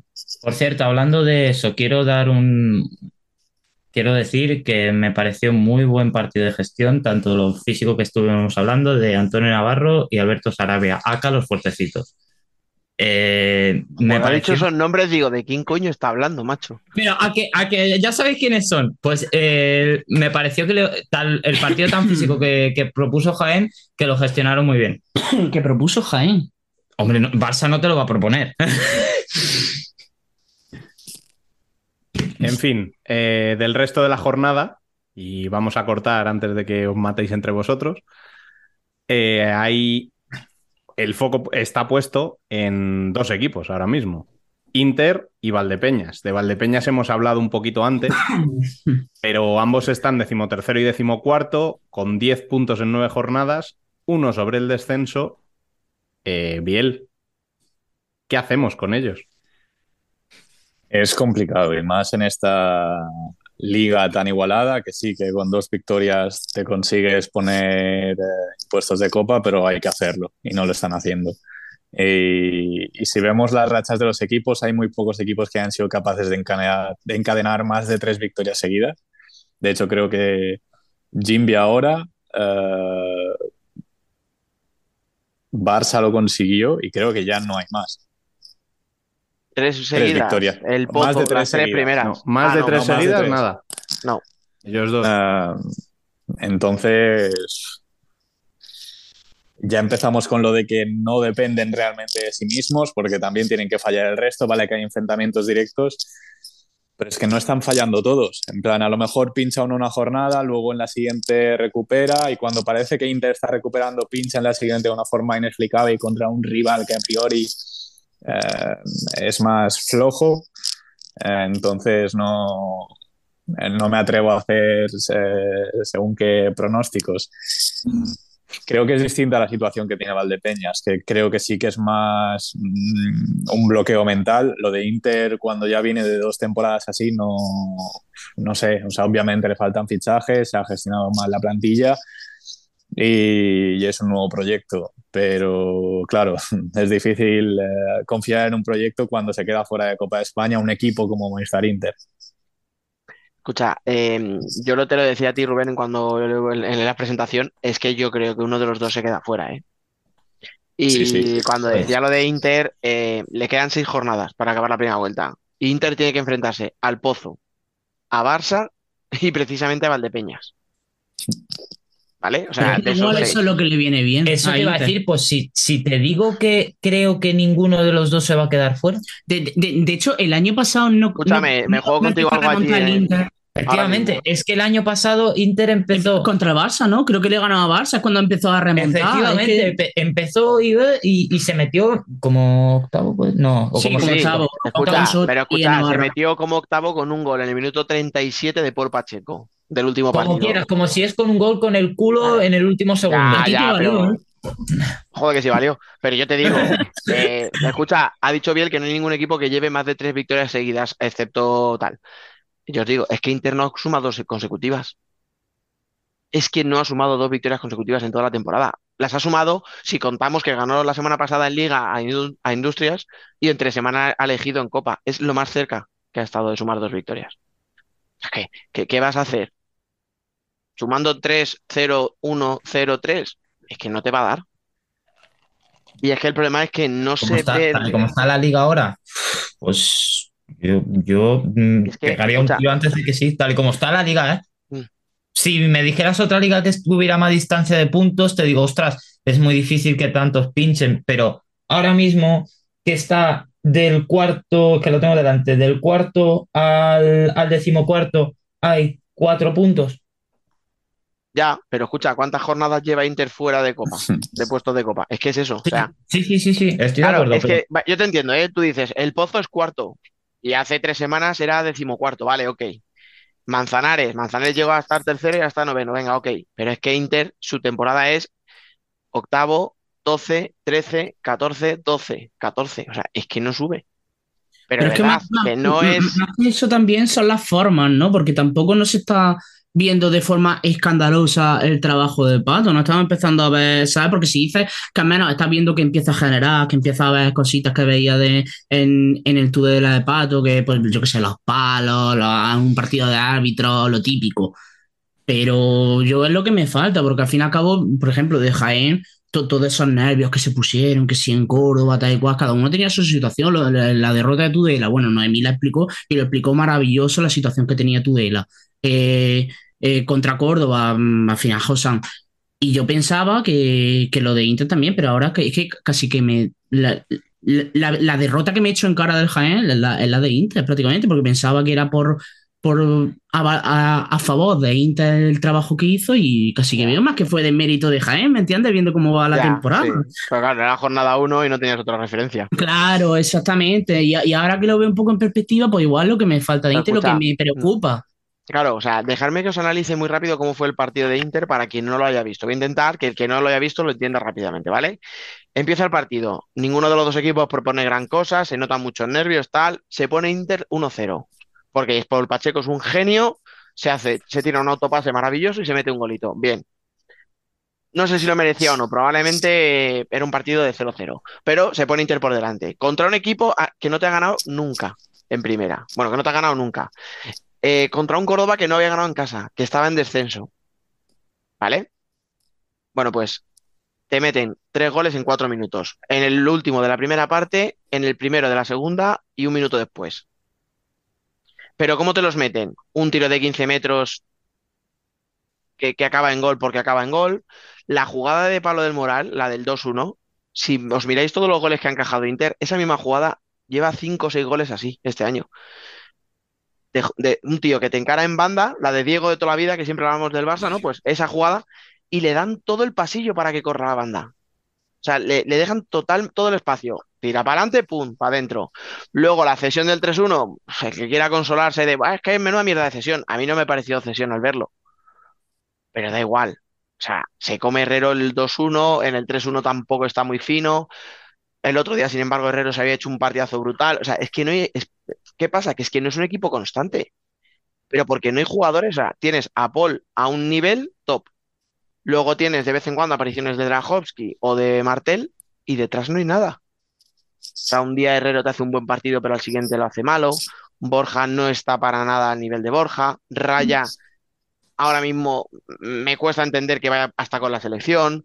Eh, y, y los fichajes, es que ya ni hablemos de los fichajes. O sea, Carlao, decirme por favor qué ha aportado Carlao al equipo. O sea, y es que he dicho cuatro o cinco nombres. Sepe, Biel, o sea, Sergi, tú que le conoces perfectamente, que le has visto muchos años allí, tío, en, vivo. Dime si este Sepe es el Sepe de Industrias.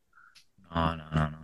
El Sepe se siente mucho más cómodo cuando tiene más minutos en rotación. Sepe cuando tiene rotaciones cortas, que es lo que le pasaba en Rivera, sufría un poco más.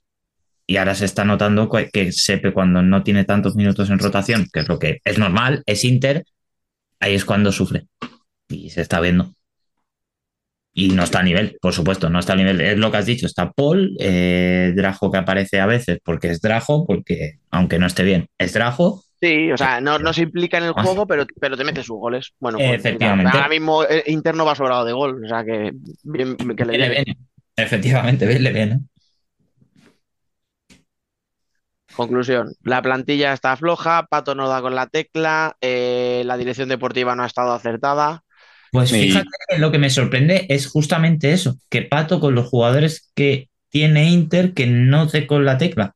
Por eso mi, si- le llevo dando vueltas a la cabeza como unas semanas, digo, ¿cómo puede ser que una plantilla hecha tan, entre comillas, para Pato, con los fichajes hechos encaradísimos al- a lo que es el proyecto y que no estén encontrando de una forma mm, para... Yo, todos entendemos que todo el mundo dice siempre que el sistema de Pato cuesta mucho de entender, bla, bla, bla, bla, bla, bla. Pero estamos, como dice bien, a principios de noviembre. Algo se debería de ver. Puedes perder partidos, por supuesto. Pero también lo que decía Raúl. Algo tenemos que ver. Algo hay que ver. En ese sentido esperaba más porque creo que es más fácil hacerlo con jugadores de esta talla que con, con todos los respetos, con el nivel medio, digamos, de, en ese sentido que, que había en Rivera. Ahora aquí ya, ya veremos cómo, cómo evoluciona esta situación. Del resto de la jornada, ¿algo que destacar? No, lo de Valdepeña, por ejemplo, lo que veis, lo, eh, lo que hemos hablado antes de que no se le veían cositas Inter, pues bueno, pues Valdepeña, por ejemplo, o el, el otro día pinchó, pero mm, por, por lo visto, pues esta- también es que cuando estás en esa situación, pues las cosas no te salen. Por lo visto hubo, hubo varios palos, pero bueno, al fin y al cabo, Valdepeña, dentro que cabe, pues tiene también muy buena plantilla. Es que eso, cuando está en esa situación es muy complicada. Escucha, yo, yo, yo que creo que ya después de tantos años a David Ramos le sé leer entre líneas, eh, estaba muy cabreado con la defensa y con las eh, situaciones estas de contragolpe, el retorno de ciertos jugadores que son, están muy lentos, tal, tal, tal. Hostias, eh, sí que puede ser que mereciera la victoria contra Betis, pero ves el gol del empate a uno y es para llorar, ¿eh? Dos Sí. jugadores chocándose, Eric Pérez se queda solo delante de Edu, o sea, es, es, es tragicómico, o sea, tío, o sea, de verdad. Lo que pasa que, claro, tienes cuatro cierres en el equipo. Lolo, pues está pasando por un bache habitual de los que pasaba en todos sus equipos, salvo cuando estuvo en Palma. Que yo no sé qué, qué le daba el agua del Mediterráneo, que no se lesionaba, pero yo me acuerdo que en Inter ya estaba así y ahora está en Valdepeñas en el mismo modo. Rafa Rato, le quiero mucho, pero ya se le empieza a notar que, A que ya no llega. que bastante y, ya, y que ya no está para estar tantos minutos Que en pista. Que bastante aguantado. Que Claro. cada uno hace su partido y él hace su partido cada sábado. y Claro, está, pues, pues, que pues, claro, él pero- hace el partido que él quiere Que hacer. y que Al puede. final, que te estoy quiere y diciendo, puede. Claro, uno que no está, el otro que no puede, Nano que encima se está perdiendo este año más partidos que nunca también. O sea, es que al final tienes solo a Bollis. Entonces, claro, si David Ramos dice en defensa necesitamos ser más intensos, bla, bla, bla, y hostias, te encuentras con que se tiene que jugar Bollis, que acaba de llegar, como el que dice, 30 minutos, porque no tiene otro cierre en el equipo. Y porque es Boyi, porque si llegase a otro. Efectivamente. Es que, claro, o sea, además es que yo lo que lo miraba, decías tú, esto es un bache. Lo que pasa que el bache, hostia, es que Valdepeñas, en las cuatro primeras jornadas, te hacía cuatro goles y medio por partido. Y es que ahora tiene una media de 1,8. Pero es que ha sumado Y es que la gente, tío, yo. a- a- un punto. eh, eh, es que eso no ayuda. Es que, es que he escuchado palos, eh, he leído palos este fin de semana al iraní, tío. ¿Sabes? Y este. Yo, pero, no, yo, yo, que- es como- yo- yo es que este- lo que he leído esta semana en Valdepeñas, Es que ha eh, llegado. yo es que tiene, tiene huevos, es que yo he llegado a leer incluso de que le estaba haciendo la cama a, a David Ramos. Yo digo, ¿qué perdón? ¿Cómo? Digo, ¿cómo? Digo, es que ni se me pasa por la cabeza que un proyecto como Valdepeñas se, ni, ni un jugador se atreva a hacerle eso porque creo que la directiva es cuando No, escucha, cortavía. Yo, me preguntó alguien eso mismo por, por WhatsApp. Oye, ¿tú crees que le están haciendo la, Valde- a la cama a David Ramos? Justamente en Valdepeñas no, en otro club pues te puedes. pues No, mira, pero pues escucha, te digo lo que, lo que, lo que contesté a esa persona, ¿vale? Eh, ahora mismo Valdepeñas es la ONU, ¿vale? O sea, tienes un argentino, un brasileño, un iraní, tienes a, o sea, tienes un tienes a un serbio, eh, Yo ni me tienes acordaba a- ya de Notari. claro, o sea, tienes, tienes varios españoles que acaban de llegar, o sea, tienen nacionalidades de todas las. ¿Tú te crees que, o sea, a- tú te crees que a Basi, a Lazarevich o a, o a batería mismamente, que sí que lleva más tiempo, pero que batería que, que ha renacido con David Ramos, le, le- le apetece hacerle la cama a su entrenador. Es que es, ¿A quién? es que- ¿A Boyis, que acaba de llegar hace tres días y, y ha sido David Ramos el que ha pedido expresamente que viniera? ¿Quién? ¿Quién tiene interés en hacerle la cama? En Valdepeña. No, no, no, por eso. Y justamente en Valdepeñas, que justamente sería un club donde la directiva diría, chavales, ¿qué pasa aquí? Y eh, daría la cara por el entrenador porque sabe lo que les ha dado y, y sabe por qué están ahí. Justamente en Valdepeñas, no. Otro club. eh, pues mira, pues puede pasar. No quiero pensar mal nunca y creo que muy pocas veces habrá pasado, pero eh, justamente en Valdepeñas no. No, no, no se puede pensar mal de Valdepeñas. Yo no es por ponerme medallas, pero creo que este año estoy bastante acertado con los análisis o con las previas de los equipos. No me puedo Eh, ponértela, pero. No, Pero me la yo pongo por si acaso, efectivamente. Ya que Por no si me la ponéis yo vosotros, la me la pongo yo. Venga, va, lleva Y- razón. Venga, va, yo si quieres te, te dejo esta. Eh, lo que comentaba, eh, Nunca hablas de ella, ¿no? aparte de una pequeña crisis deportiva que sí que están pasando, en cuanto se les ha exigido tener que jugar más de un partido por semana, hemos visto que esa crisis se agudiza y llegan los problemas físicos a los jugadores. Al final tienes una plantilla en la que tienes a Lolo, a Rato, Batería, Lazarevich, que desde que ha llegado a España arrastra constantemente molestias, Lemine, y ya pues con estos jugadores, que igual es casi media plantilla, no solo por números, sino por importancia en ella, eh, son jugadores frágiles, que no se pueden cargar de muchos partidos ni de muchos minutos. Pues se está viendo en los resultados, en esa frescura que deberían tener este tipo de jugadores para decidir y para jugar, y no la están teniendo, y el equipo les está, está notando esas ausencias de, de su mejor nivel, o incluso sus ausencias, como estaba diciendo Dani, de, de, de los lesionados. Es complicado, es una plantilla eh, para competir cada sábado, no, no más. Es que eh, es complicado en estas temporadas, en estos últimos años hemos visto que mm, maratones absolutos de, de partidos, de tres partidos por semana. Y, y entiendo más este bache de Valdepeñas por este factor que, que comentábamos antes de Inter. Sí, no, no, son situaciones totalmente distintas. O sea, están muy, muy igualados en la clasificación, están empatados a todo. Dos, dos Pero- historias diferentes. Sí. Son dos historias completamente diferentes.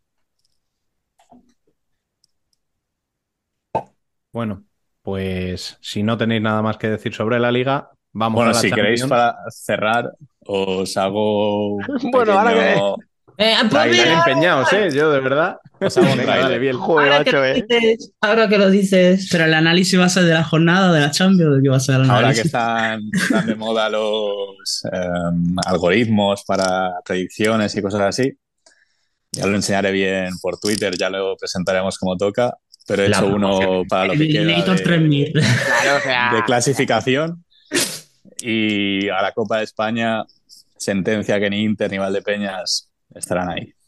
Exclusiva. Bueno, ya que estamos, dime si el mío sí va a estar, que es el que me interesa. nosotros, a mí, me ya- mola, a mí me mola porque no, no, no, no, a mí me mola porque Industrias es como una medusa, es como está ahí, nadie le hace caso, no se mueve, pero está ahí. A mí me encanta. Ah, bueno, pues nada, escucha, si ya, lo, si ya me lo dicen a mí las sensaciones y ahora lo dice el Big Data, yo ya pues, pues me relajo y a, y a gozarlo. A, ver, a, a- a ver otros partidos para que voy a Pa- ver. pa- tú, pasa, tú pasas de mi club, si ya está, si no pasa nada. Al club de los. Bueno, estamos aquí en primera división. Nos Eso ya lo verás, igual que el de, que el de Raúl, ya lo veréis. eh. No, está muy bien ¿eh? que nos utilices aquí para, para hacer la, la promoción. Sí, sí, la promoción ahí. Sí, sí. Ha soltado el cebo. El gancho, el gancho, ya no queda. que tiene enganchado a sí, replay. Síganle en arroba Izcua- Izcue Futsal y, y- y ahí, ahí sabrán lo que aquí no quiere contar. Ahí está. Pues nada, ahora sí, después del cebo que nos deja aquí Biel, vamos a la Champions, que como decía, hay previa de fase grande, una ronda élite que puede certificar, como diría aquel, ojo al dato, la sexta Final Four consecutiva para Barça. Sergi, lo ves muy posible, ¿no? Es que es Barça y con el equipo que tiene y el- los grupos que se han formado, que yo nunca. ente- Es que el ya habla, no sé si lo hablamos, creo que lo hablamos el año pasado, Y, la- y hace Este dos semanas en la ronda principal. Cuando, yo, cuando lo hablamos entre todos, que yo también estaba, este formato no funciona. No puede ser que tengas un formato de una ronda anterior con partidos atractivos y, el, for- y el, en la última ronda preliminar, donde en teoría te tienes que estar jugando las castañas, te estás entrando en una Final Four, vayan a ser, excepto el grupo de Benfica Kairat, el grupo de Kairat, que hay un partido interesante, que ahí se van a jugar las castañas. Los demás son partidos meh. Pero porque este año no están los rusos tampoco. Eh, Pero- es que, Y otra cosa, y es porque que tiene seis equipos se lo han ganado. porque partido interesante del Barça, la primera ronda. No, no, no, por supuesto. Hay seis claro. equipos top, pero por no ejemplo, más. pero por ejemplo, Palma sí que tuvo. Sí, Palma, claro, pero Ahí está. Que hubo, Está hubo, hubo de, generalizando. lo- hubo de los grupos anteriores, de la anterior ronda, que sí hubo partidos interesantes. No puede ser que un formato te dé partidos más interesantes en una ronda anterior que la teoría que te lo tienes que estar jugando todo para entrar a la Final Four. Es como una incongruencia. No tiene no- sentido. No hay equipos, no hay equipos que den ese nivel. Ya está. O sea, Bueno, pues para suplir eso, crea un formato atractivo. No rondas preliminares. está jodido. Fíjate. Es que no acabo de entender cómo es posible que la única competición que mejoró su formato con el COVID no lo Sí. haya mantenido. Efectivamente. Creo que eso es una pregunta que nos hacemos el 85% de la gente.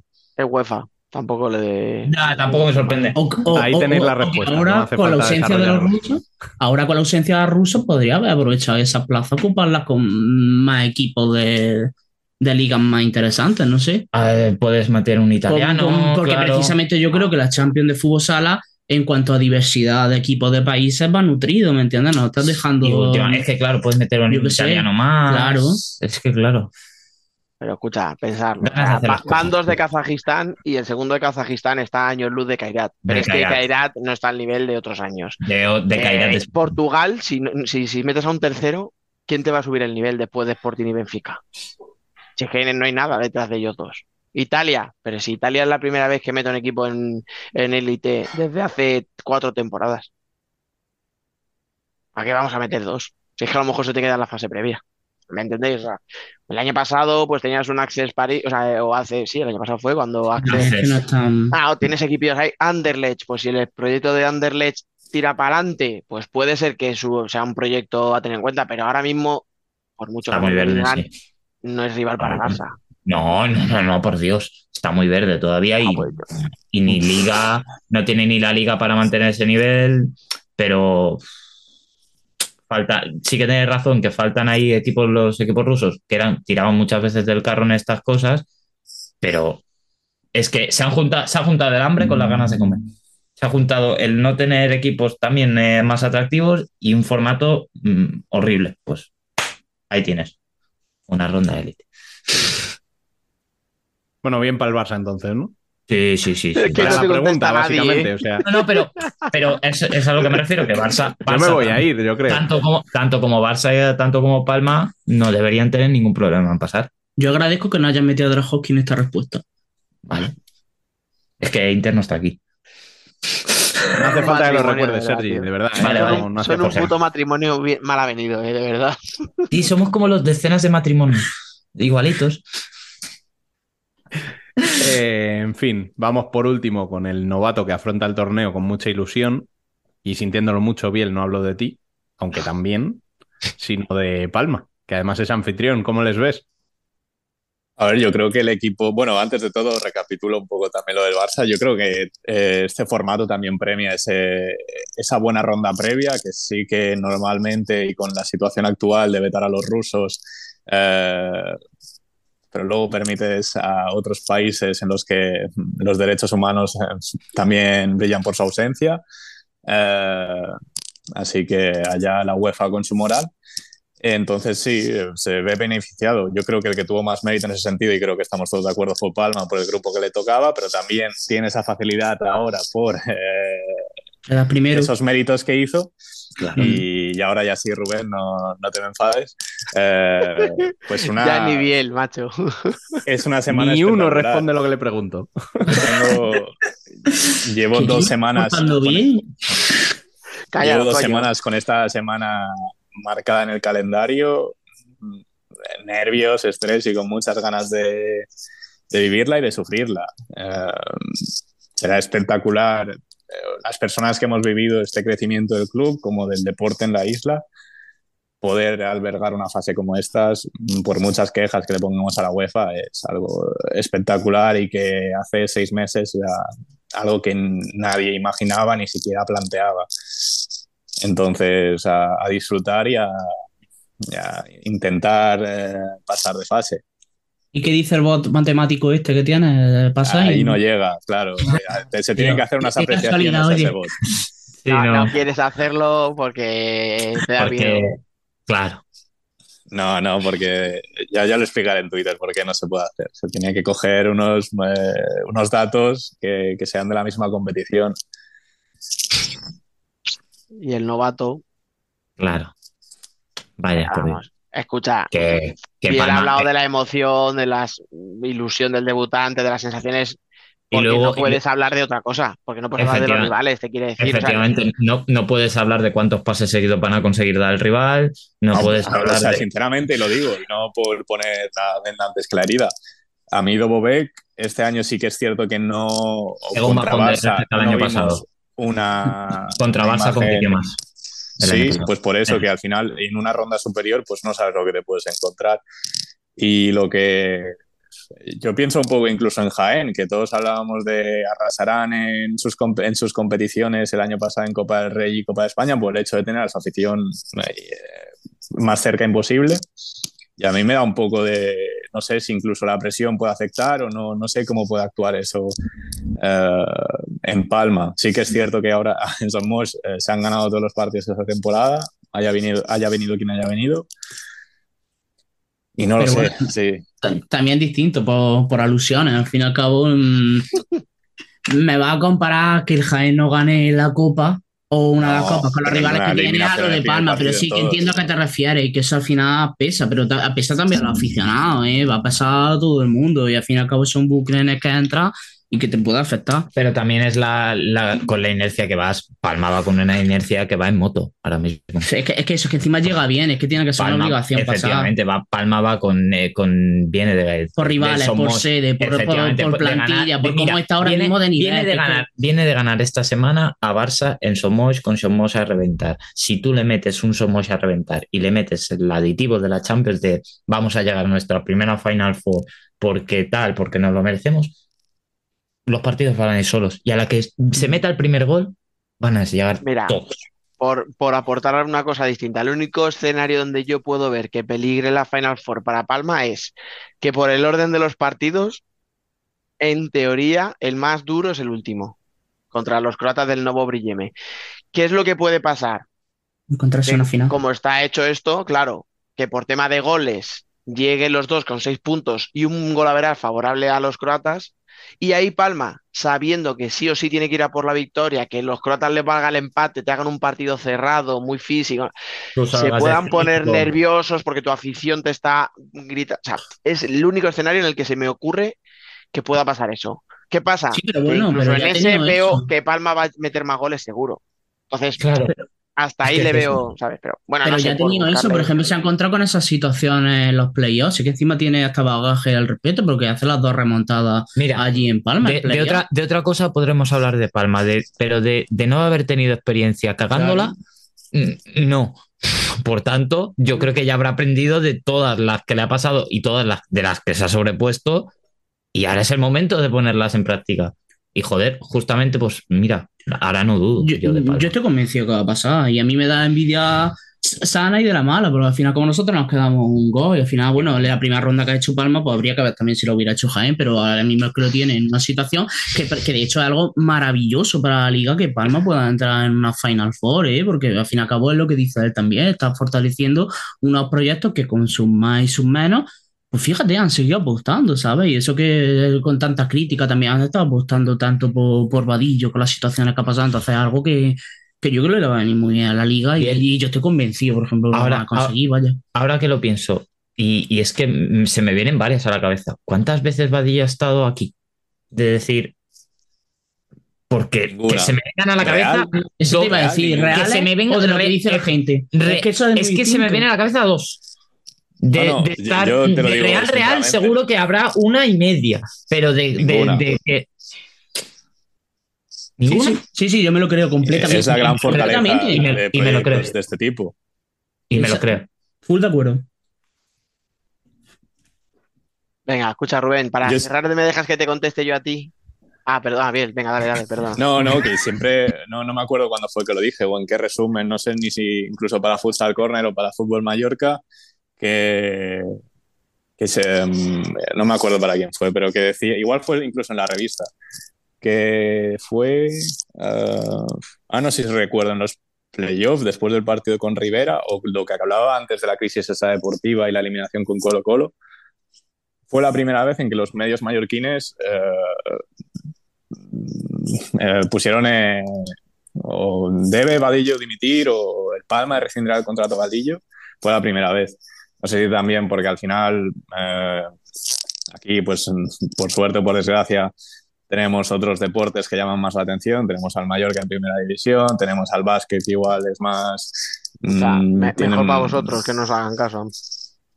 no, sí, pero para según qué personajes que incluso tras la elimina- o sea, tras perder la final había críticas, es como, eh, pues no sé. Eh, pero real, yo sinceramente no, no lo hablo como información, ¿eh? no es algo que haya hablado nunca ni que haya preguntado realmente si, si se dado esa situación, pero yo creo que nunca, o al menos de cara a la galería, no se ha demostrado nunca. Y la más crítica creo que fue la de Colo Colo Zaragoza por la racha que llevaba el equipo y por la eliminación en Copa del Rey contra este rival. Y al final las palabras de, Tirado le han dado la razón, que, que no somos un proyecto en el que se no- nosotros no improvisamos. Eh, fichamos a estos jugadores y confiamos en este entrenador por estos motivos. Y vamos a seguir así. Si nos equivocamos, pues ya veremos a final de temporada, pero mm, fue la mejor temporada de la historia de Palma, por números y por, o sea, en su historia había jugado una final y esta temporada ha jugado dos. Pues, sí. Menos. Que te iba a decir, Rubén, que para que no te quedes con la sensación de que has hecho un debate donde nadie te hace caso, hazme una pregunta que te prometo que te la contesto bien. Uf, qué presión la acabas de meter. ¿eh? Venga, va, ¿te vas a quedar a femenino? ¿Ves? Fin, por fin. Por fin, ¿eh? ¿Has visto? Pero que bien hilan estos chicos, ¿eh? Sí, sí, sí, madre mía. Esto es una maravilla, Raúl. Tú es que no estás acostumbrado. Bueno, pues lo dicho, eh, vamos a dejarlo aquí. Eh, Dani se queda conmigo para después. Biel, ¿a ti te escuchamos después o vas a seguir como la semana pasada? Vas a Es ir la- con- esta será la última jornada en la que me tomo libre y creo que esta está más que justificada. Eh, de hecho, no sé si lo veis, pero estoy con el ordenador y es eh, ya preparando, terminando de preparar todo lo que toca esta semana que eh, creo que voy tan mentalizado de que tengo que disfrutar esta semana que no la voy a disfrutar nada. Porque, no sé, creo que es algo que... Me ha gustado esa definición. Muy bien.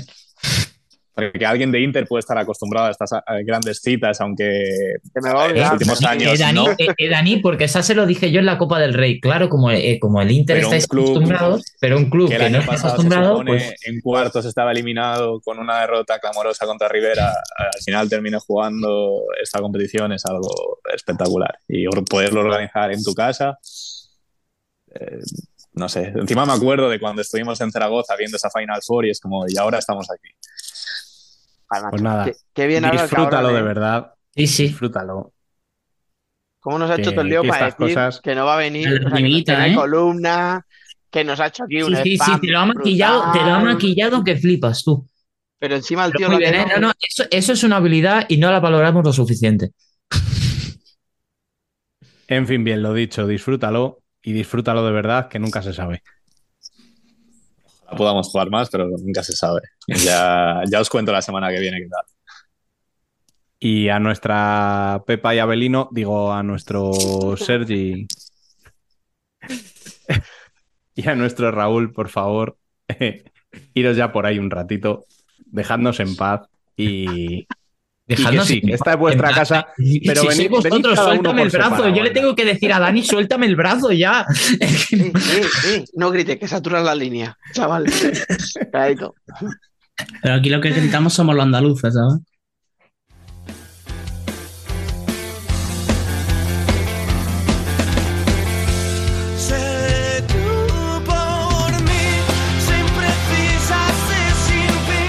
Nosotras también somos futsal.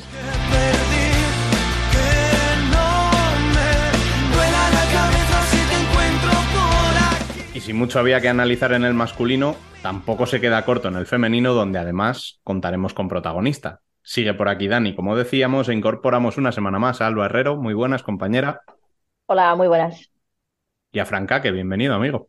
Muy buenas. Vamos a empezar por abajo y esa victoria fundamental de Leganés por 4 a 2 ante el Deportivo, que, la- que deja a las pepineras con 7 puntos un poquito más lejos del descenso, justo por encima de Rayo y las 3 de abajo, donde vuelves a la Zaragoza con las habituales Telde y Elche. ¿Cómo viste el partido, Fran? Para sacarme los ojos. Así en resumen, ¿no? Me encanta, Fran, porque te hace resúmenes que, que- que caben en una línea. O sea, Es que, es Y, desarrollando un poquito, el comienzo, el comienzo ya fue. O sea, yo creo que eh, eh, hasta el minuto 12, 13 todavía estábamos en el avión. Nosotros no, de todavía hecho, estábamos en el avión. podemos hacer la coña sin miedo ¿eh? de que, de que Telde llegó una hora tarde. Sí, sí, o sea, se puede hacer tranquilamente, tranquilamente, tranquilamente. La primera parte, el Lega se fue 3-0 y se podía haber ido al descanso 5-0 o 6-0 tranquilamente. Porque encima fuimos con solo una portera, que justo va y se lesiona. O sea, peor no podía salir la cosa. Se bueno, pone pues de de 5 portera todo el partido. ¿eh? ¿está? De 5 todo el partido, digo. Ya está. Pero Eso, escucha, eso que no quede de. Ahora ya hablando en serio, ¿eh? Como algo de puntillas, porque me parece No, que hay no, que no, hablar no. de eso. O sea, me parece. Sí, No podemos pedir una liga profesional, no podemos pedir un mundial, no podemos pedir olimpiadas y luego un No. equipo de primera división viaja con una con portera. una sola portera. No. O sea, un equipo que tiene categorías bases, tío. O sea, Sí. me da igual que traigas a una del segundo equipo, del juvenil, mira, del cadete, aunque sea una niña de 16 años, pero que sepa lo que es porte- una portería. O sea. Exacto. No, eso sí que Sí. me pareció horrible, tío. Sí, sí. Y la pero además- segunda. perdón. se, se durmió un poco Leganés, despertamos, pero yo creo que el triunfo, y yo creo que Lega entró el miedo y, y es donde más opciones tuvimos. Que Pero- yo, yo iba a decir lo que había antes a, la- a raíz de lo que ha dicho Dani, llévate aunque sea una cadete y no pierdas una jugadora de campo en la portería, Claro. porque has Y perdido una jugadora de campo en la y la portería. mejor. Pones Y has perdido a mejor. Anita Ontiveros en la portería. Cosa que, por Que- cierto, no entiendo por muy bien que pueda hacerlo en la portería, pero me parece. Efectivamente. O sea, La puedes dices, mantener para el a- ataque a, de mejor, 5 y todo a tu mejor quieras. jugadora la quitas. O sea, es, es todo un despropósito, lo siento. Sí, Es que no, no tiene ningún sentido. Yo creo que Sí. ese partido Telde lo ha perdido. O sea, no es que, no es que ya Leganés lo haya ganado, es que Telde lo ha perdido. Sí. Y estoy, estoy de acuerdo. Y el problema, Antes de es, empezar. el problema es que vienes de las buenas sensaciones de la semana anterior contra Sala Zaragoza y Ya, ya. Pero de buenas sensaciones no vive un equipo, vive de Es puntos. es eso, eso te iba a decir. Es que el problema es ese, que estamos viviendo este año de buenas sensaciones, pero tenemos cuatro puntos. Escucha, y en la segunda parte, al final las buenas sensaciones el otro día, al final, bueno, la segunda parte mejora, pero la primera es malísima, es lo que tú has dicho, mala, La primera es para que Leganés se vaya Sí. 5-0. Y yo creo que se acerca a Telde en el marcador precisamente porque Leganés lo ve fácil. Entra miedo. Se confía. le el miedo a Leganés. Hombre, tienes un partido controladísimo, te pones 3-0, va todo tranquilamente. Y de repente dices, ahí va, ahí va, ahí va, que me meten un gol, ahí va, que me meten el segundo, Sí, sí, hostia. Sí, sí. Es que el, el Lega este año se cree ahí abajo, le metieron el primer gol y dijo, hostia. Y cuando ya le metieron el segundo, ya le entró el canguelo. O sea, Al final está jugando con más presión, es- se jugaba, Sí, sí, se sí. jugaba mucho, están jugando en casa, era una Mm. victoria muy importante para el Lega.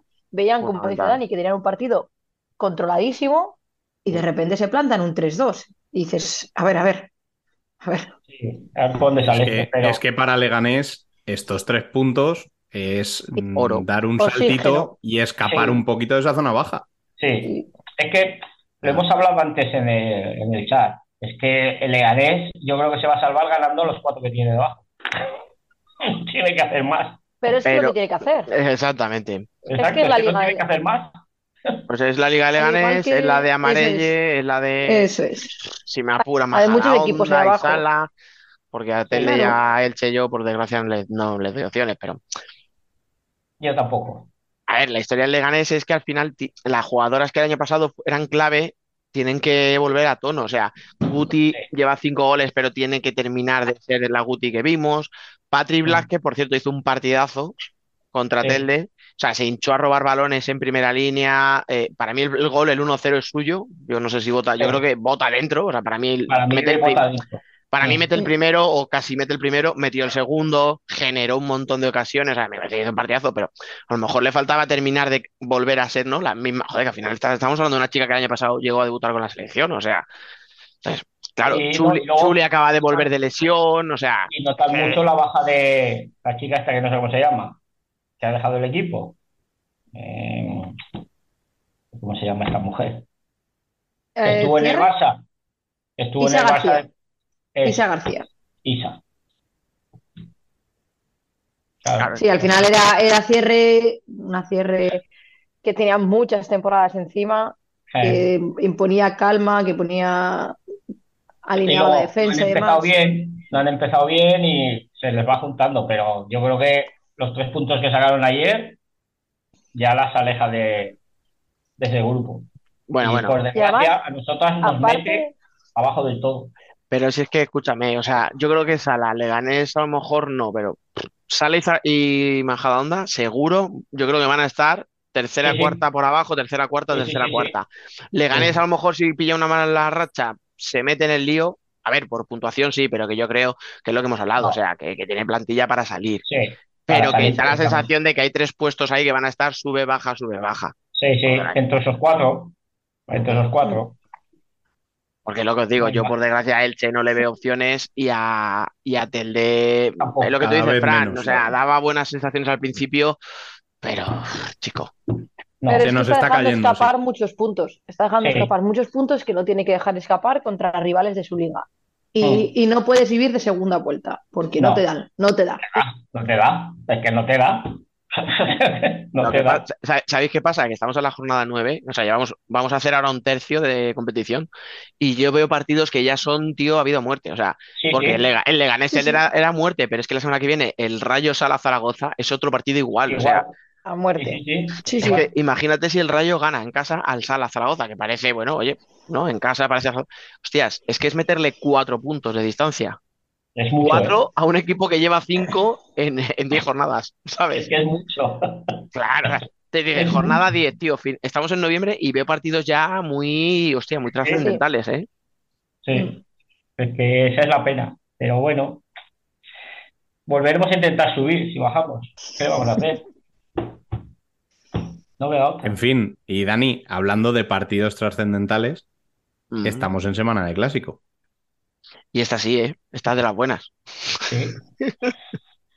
Estamos en semana de clásico y a diferencia de los dos últimos años es que da la sensación de que el primer puesto lo van a pelear entre ellas y en los partidos entre ellas.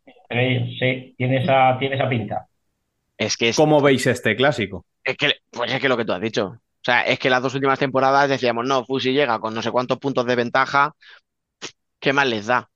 Mm. Si luego además en el, eh, os acordaros, hace dos años el playoff era un playoff express, con lo cual era un partido único, y el año pasado era a ida y vuelta, o sea que al final, bueno, vale, tenías cierta ventaja en ser primero, pero te da un poco igual, pero es que este año es el mejor de tres partidos, Sí. que este año te juegas dos partidos en casa y uno de ellos el decisivo, el tercero. Mm. O sea, y claro, vista la racha que llevan, que es que llevan nueve partidos, nueve victorias y a goleada por partido, Sí. Para mí esta, este clásico sí que mola, o sea, este sí que merece la pena. Y te digo más, por desgracia, lo veo muchísimo más igualado por la baja que ha habido esta semana. Para mí Nos va a tocar hablar de ello, Alba, yo lo siento, ¿eh? No, yo no quiero hablar de ello. No porque acabo muy mal la semana y empiezo muy mal la siguiente. Yo no quiero hablar de ello. Yo no quiero saber nada. No, porque Pues- no, yo cada vez que veo el vídeo mm, mm, tengo mal cuerpo, tío. No puede ser. Es que Escucha. un chillido. Para que la gente sepa, que siempre, como siempre digo, vale, ¿vale? Estamos grabando un domingo. La Ah, gente perdón, nos puede sí. escuchar a partir del martes, con un poquito Vale, de sí. suerte, en estos dos días para nosotros. Eh, sabrá. se sabrá lo que ha pasado y con suerte todo esto quede en nada. En un susto, en una lesión de una semana, de un mes Por favor. y no sea rotura. Yo, eh, lo que me da miedo es que yo pensé que había sido un contacto No. y no. No, es que he sido No, sola. Es, es en el apoyo, y eso sí que es jodido. Ahí Ese ya, sabéis problema. que esas lesiones son. Sí. Entonces, Siempre largas. Mm. Pues sí, pues no quiero hablar, no quiero hablar. Quiero hablar del clásico, de que va a ser un partidazo, de que mm, va a ser, yo creo que eso, como dice Dani, creo que es el más igualado que vamos a ver en los últimos años, va a estar súper mm, reñido, pero no quiero hablar de cosas malas. Veo, veo muy bien. La verdad es que a los dos Oye, perdón por si alguien no sabe de qué estamos hablando, porque no esté Ah, tal. pues, Hablamos de ya. que se lesionó el otro día en el partido contra Marín Alita Luján. Y al final, Lo he dado además, por hecho, lo he dado por hecho. pero Claro, o sea, yo creo que al final, por, por el alcance que tiene la jugadora, todo el mundo sabr- sabrá de qué hablábamos, pero bueno, por si alguien todavía no sabe de. No, está un poco despistadillo, Bien trabajado, Dani, bien trabajado. siempre ahí. yo lo veo igualísimo, la verdad. Sí, creo que vamos a disfrutar mucho, ¿eh? Me, a ver, me fastidia un poco la pista. Ahí lo dejo caer. Pero por lo demás, eh, además es que Emily llega enchufadísima. O sea, Emily llega como no llegó el año pasado en los dos clásicos. Este año llega enchufadísima. Es que Emily este año eh, lleva ya 12 goles. Ya Mm, está- No sé cuál va a ser el límite. Ya está pichichi Eh, ya. me está recordando mucho a la Emily. de, de todo- Melilla. Eso es.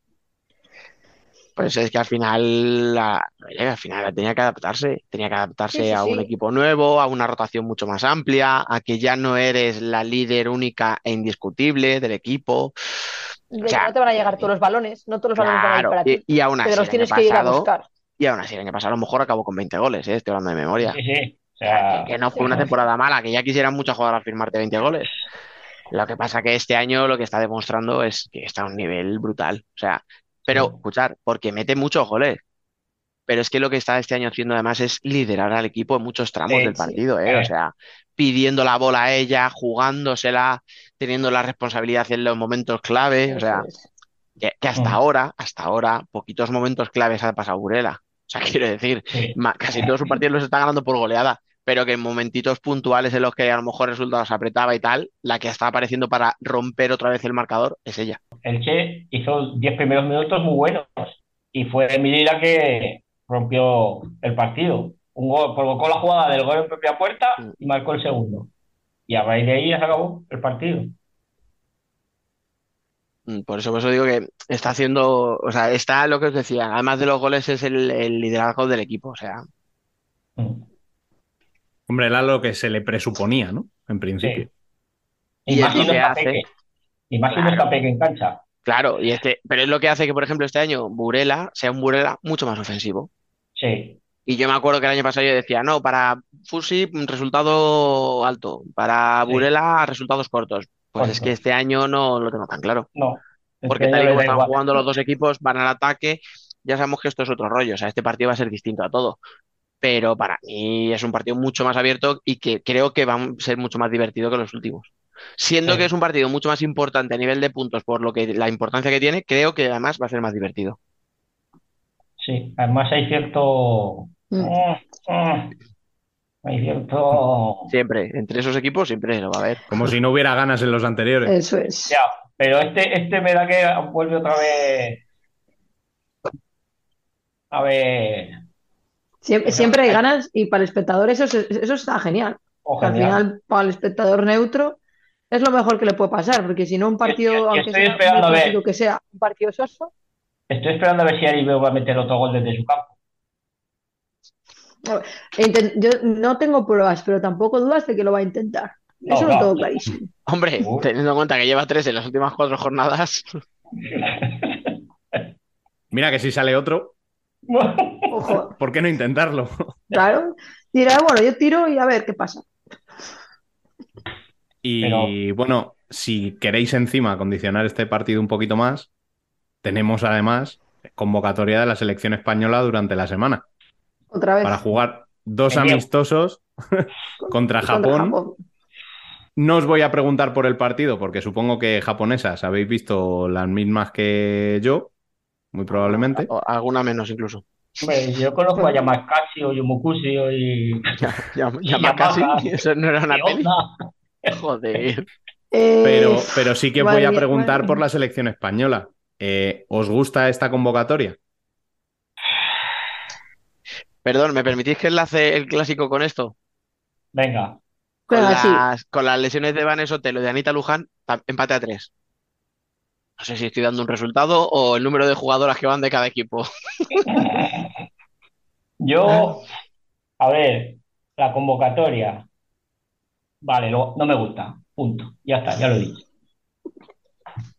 Ay, Dios mío, Frank, qué hater ¿Qué te pasa, Fran? A ver, venga, vamos A a ver, hacerte de son partidos, es que a ver, son partidos preparatorios. No hay mm, europeo a la vista. O sea, no Sé lo que vas a decir, sé lo que vas a decir, pero no se puede hacer, dilo. No jugamos el europeo ya. Llévate a otra gente para probar. Si estás probando. Y ahora que ya has dicho lo que yo sabía que ibas a decir, es que eh, la seleccionadora te lo deja muy claro, que no, que aquí no se prueban cosas. Ya, ya, Que aquí se puede probar una pieza, pero que no, no esperéis, Pero no todo el equipo. no esperéis que de 15 aparezcan 10 nuevas. Ya, ya, ya. Eso Hombre, si la semana que viene el Futsi Burela fuera de, en ve- en vez de un partido de liga regular, fuera el- los playoffs, ¿vale? O fuera antes de una Copa de, de la Reina, pues a lo mejor sí. Pero que en condiciones normales y encima jugando en casa, que no hay ni que viajar, olvidaros, no va, no va a haber pruebas. Va a haber las Escucha, no hay justas. que, no, que- no hay que viajar para que viva en Madrid. Exacto. No, me refiero fuera de España, coño, que las japonesas han venido Ah, aquí. sí. Claro, Sí, claro, claro. Sí, Pero ya llevan una semana. Han estado jugando, han jugado contra Sí. Leganés, Y Y contra contra el Corcón, sí. o ya jugaron, Sí. ya jugaron contra el Sí, sí, jugaron dos días seguidos contra el Leganés y el Corcón. No sé, yo entiendo a Fran, ¿eh? No sé si es necesario una convocatoria ahora. ¿Qué pasa? eso, Que eso es otra cosa que ahí estoy de acuerdo con vosotros. Claro, ya, A mí tanto yo amistoso creo me que ya venimos, venimos del año pasado, de que había tantas convocatorias que yo creo que estamos ya cansados de Sí. repetir lo mismo. Y creo que habiendo la distancia que hay hasta la próxima Eurocopa, creo que a veces dar, eliminar convocatorias o dar igual más tiempo de descanso, mm, creo que es mejor. Pero bueno, que yo no tengo ni idea de esto, ¿eh? Así que yo opino y fuera. Yo tampoco tengo ni idea, pero me quejo. Punto. No, yo estoy- a ver, yo os doy la razón, ¿eh? O sea, a mí no me gusta tanto la convocatoria, pero luego hablas con las jugadoras y te dicen que ellas están encantadas Pues de ir con la selección. Hablas con la seleccionadora y te dice que es que el europeo son dos partidos, que es una Final Four, que es que si no como haces estas cosas durante el año, la gente no sabe que existe la selección. Entonces, pues chicos, Pero Ya, bueno. pero a mí también me ¿de sobra es, convocatoria, pero de verdad es necesaria una convocatoria ahora contra Japón? No. pues por expandir el fútbol, sala, Alba. Bueno, Porque en mira, Japón será un evento pues de la leche. pues mira, pues, Porque pues en si es Japón por probablemente vale. estén muy atentos y digan, oye, que jugamos contra la selección campeona de Europa. No sé, ¿qué queréis que os diga? Yo si Pues queréis nada. de la convocatoria, pues es que de la convocatoria hay dos cosas que me gustan, que son, pues eso, las dos nuevas. O sea, creo que Martita está haciendo un muy buen año. Creo que ya el año Sí. pasado estaba bien, pero claro, este Sí. año encima, como pollo, está sacando muy buenos resultados. Creo que eso la Se permite más. lucir un poco más. Sí. Eso sí, es. más. Y de Candela, pues es que ya cuando estuvo aquí hace tres semanas ya lo dijimos todo. O sea, Eh, sí. lo estaba pidiendo a gritos. ¿Que ha sido por lesiones? Pues han sido por lesiones. Bueno, no, lo de Martita no. Lo de... Martita no. No, no, no. Candela Candela sí sí. que viene por la lesión de Vane. Eh. Y entra Jenny Lores por, por, por por Luján. Anita. Sí. Por Anita Luján. Bueno. Eso, eso, lo de Anita. Bueno, pues chicos, eh, deseando eh, y teniendo en cuenta que todavía no tenemos noticias del alcance de esa lesión, desde aquí deseando que no sea nada o que sea lo mínimo posible, eh, vamos a, a poner fin a, a este debate. Y ahora sí, demos paso a nuestra invitada. Está con nosotros Leire Pérez, segunda entrenadora de Alcorcón. Bienvenida a tu casa. Hola, muy buenas. Bueno, primero tienes que sustituir a Piro en el banquillo, luego participar en nuestro podcast. Estás ante tu peor semana en lo profesional, seguro. Totalmente, porque los partidos son para ponerse nerviosa y este momento quizá también, ¿eh? Bueno, ya fuera de bromas, eh, por aquí han pasado entrenadoras, la seleccionadora española, presidentes, muchas jugadoras, pero nunca habíamos tenido la figura del segundo entrenador. ¿Qué es para ti ser segunda entrenadora de Alcorcón? Bueno, yo, yo jugué en el Alcorcón en, en segunda división en primera división eh, cuatro años y luego he estado entrenando a la base. Entonces, bueno, para mí, lo primero, Alcorcón en sí, en general, cualquier cosa que haga, eh, para mí es lo más en el ámbito deportivo. Eh, cuando me lo propusieron, decir, pues me, perdón, acojoné un poco porque no me veía. Con niñas pequeñas yo hacía y deshacía y ya ves tú, pero con las mayores no me veía, pero es, es una experiencia que estoy disfrutando un montón. El año pasado fue genial. Eh, este año lo estamos disfrutando también al máximo, aunque nos esté costando un poquito más, pero para mí, ser según entrenador de Alcorcones, ya solo me falta ser presidenta. O sea, ya, para mí se, Cuidado, está en el ¿eh? banquillo de está en el primer en el banquillo del primer equipo de Alcorcón es una pasada. Bueno, pues toda vuestra. Mira, escucha, ya que, ya que has hablado de, ¿no? de todos estos pasos formativos que has dado, ¿qué diferencia hay? O sea, ¿cuál es para ti la diferencia más, más grande de estar en una etapa formativa, ¿no? Pues con infantiles, etcétera, a tener que estar con profesionales en un equipo ya que aspira a. ¿Sabes lo que te quiero decir? O sea, ¿en qué, ¿cuál es para ti la mayor diferencia que has visto? Bueno, primero, evidentemente, todo te lo tienes que preparar mucho más. Mm, eh, a las niñas, cualquier cosa que tú tengas en la cabeza, las niñas seguramente no lo conozcan. Entonces, lo puedas, eh, se lo puedas mostrar y lo aprendan más o menos rápido, pero es nuevo para ellas. Eh, con las mayores, cualquier juego, cualquier estrategia, cualquier táctica que, o cualquier tarea que te prepares para el, para el, entrenamiento, te la tienes que pensar mucho más, te la tienes que preparar mucho más. Eso a, a- nivel de entrenamientos. Y a nivel de, los partidos, mm, es que hay que tomar decisiones mucho más rápido, hay que eh, los momentos buenos y malos también son como más excesivos, ¿no? Cuando vas perdiendo es mucho más eh, eh, nervioso el momento y cuando vas ganando es como muchísima más euforia, son, son momentos mucho más extremistas y, esa es la mayor diferencia, el- el- te encuentras gente muy preparada, gente que lleva también muchos años trabajando y, y no puedes decir, ah, boli, papel, venga, hoy hago esto, esto y las entretengo un rato. No, es, es todo mucho más eh, preparado.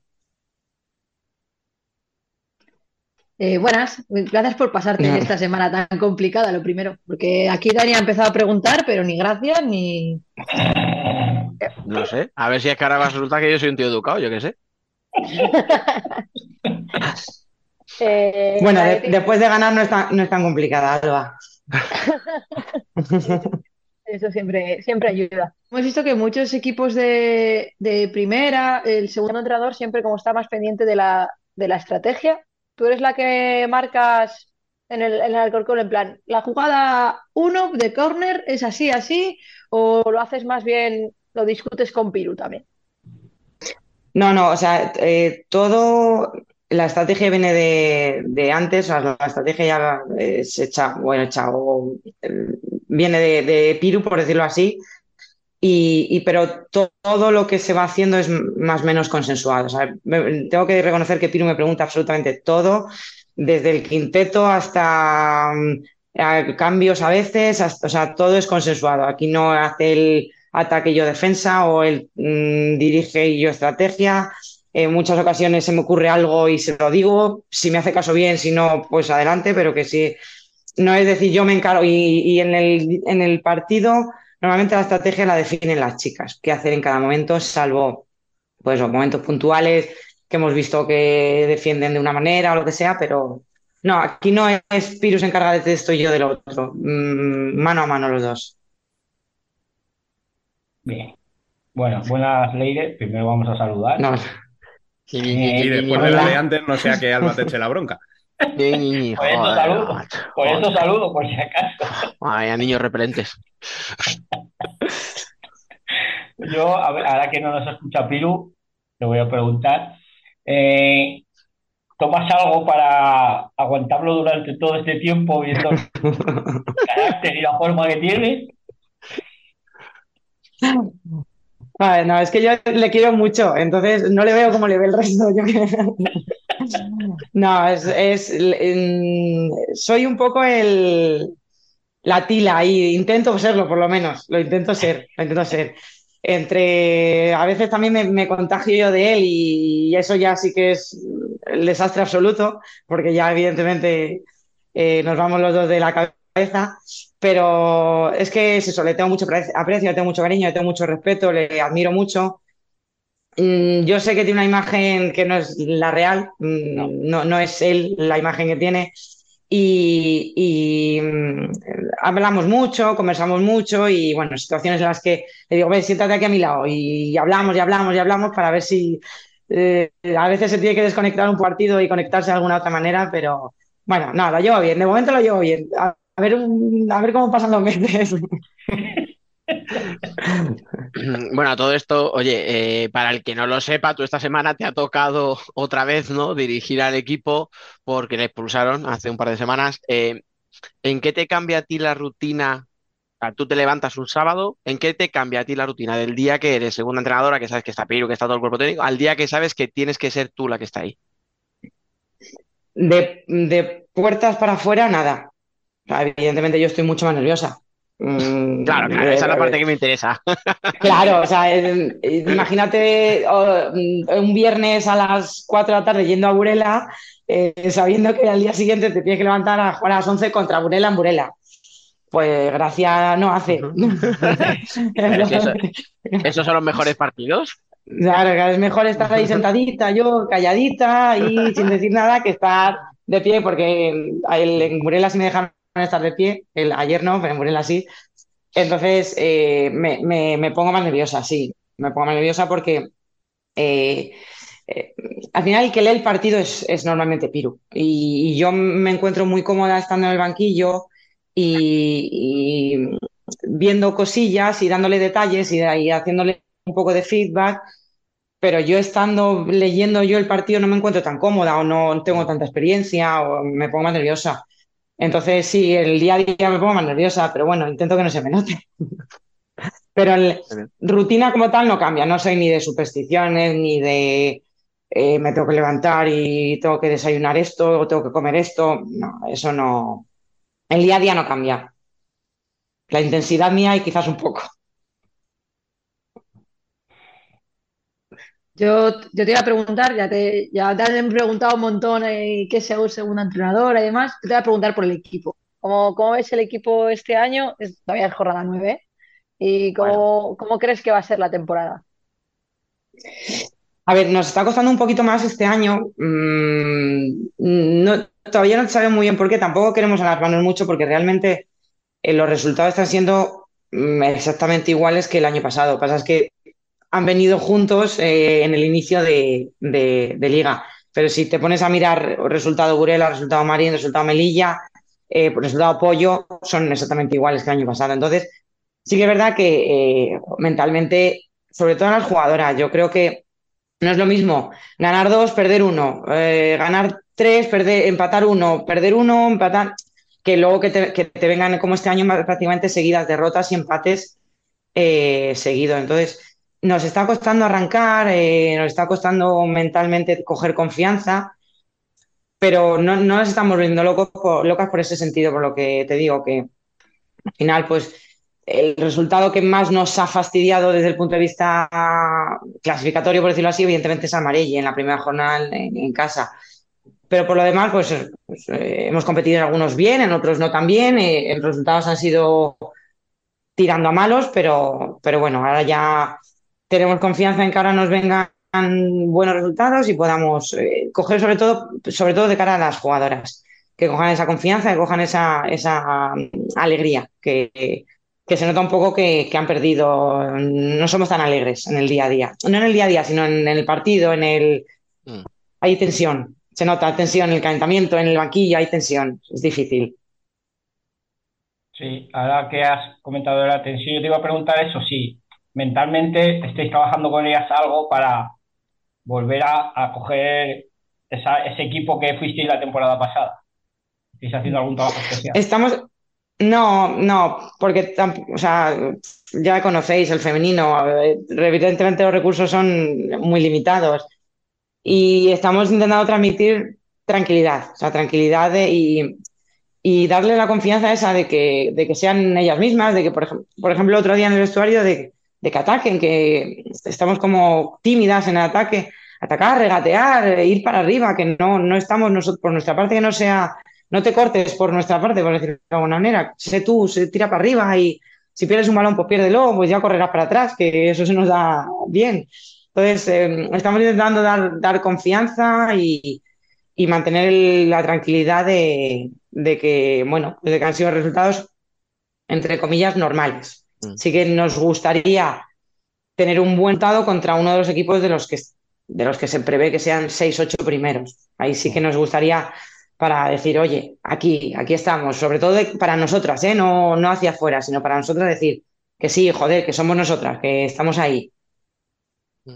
Oye, ahora que, perdonad, ahora que estabas hablando aquí, ¿no? De jugadoras, eh, pues yo estaba pensando, por ejemplo, la temporada pasada, pues la explosión de Clau, eh, Laura y Tania que suben, la, mm, o sea, debutaban en primera y hacen un año muy bueno, ¿no? Sobre todo Laura, que a lo mejor fue un poco más constante durante todo el año, ¿no? Tania tuvo una primera vuelta que luego la segunda bajó un poco el nivel, bueno, ¿no? Esa serie de jugadoras.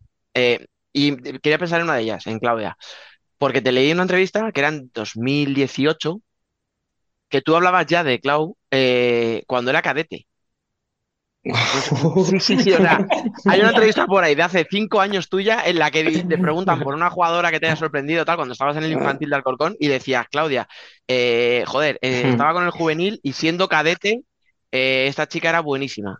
Oye, claro, si a ti te dicen, oye, cinco años después la vas a tener tú en, la vas a dirigir en un partido de primera, te vas a meter dos goles en un partido no importantísimo que, que estaba ahí complicándose, yo no sé si te lo imaginabas eh, eh, que, que iba a tener esa explosión.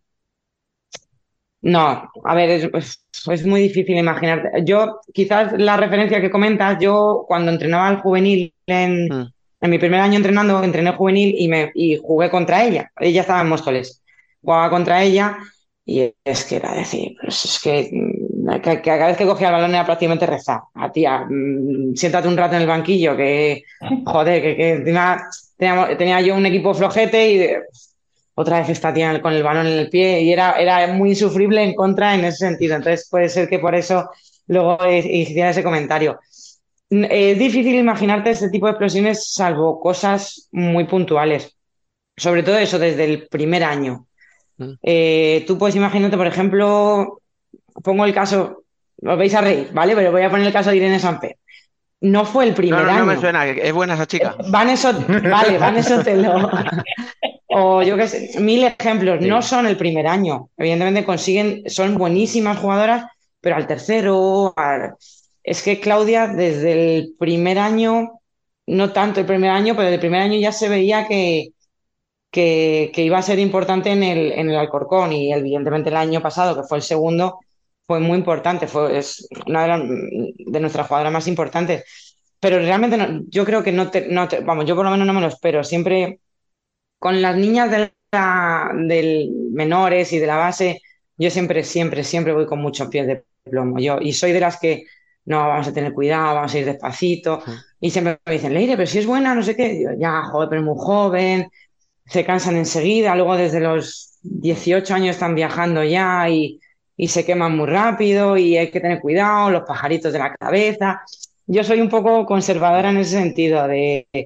Y, y sí, es muy, o sea, me cuesta verlas en...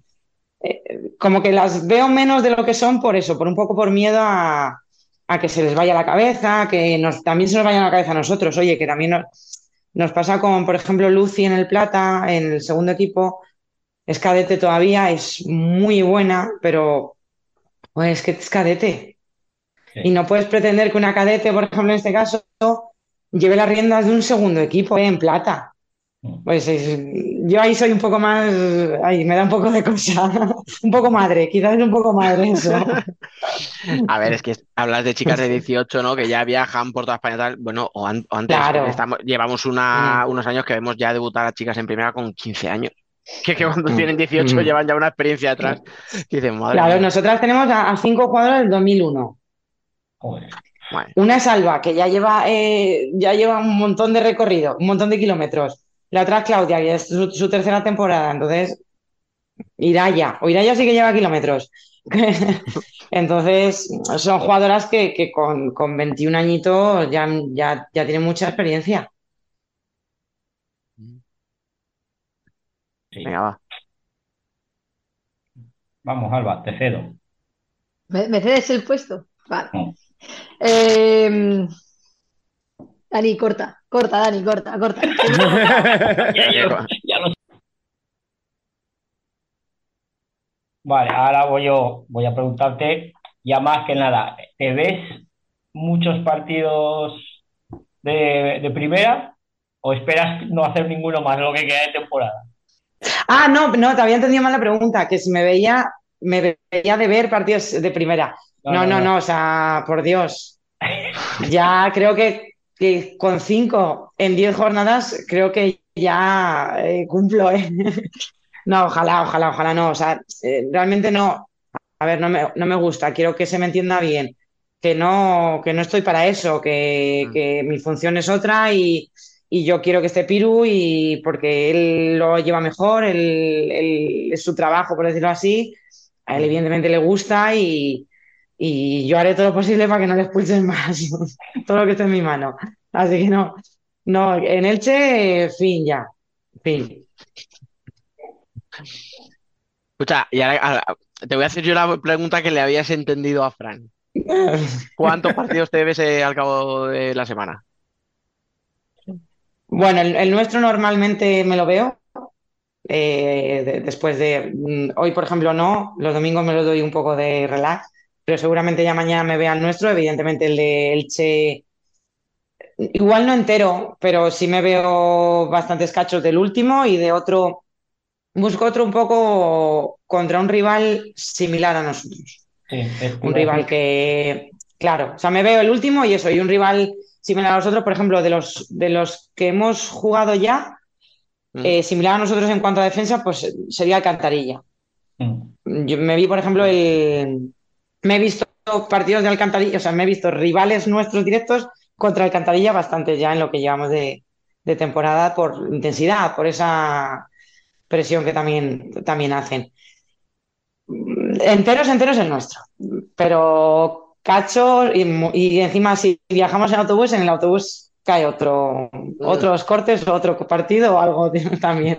Escucha, YouTube a 1,5, que eso te renta mucho, te lo digo yo. Sí.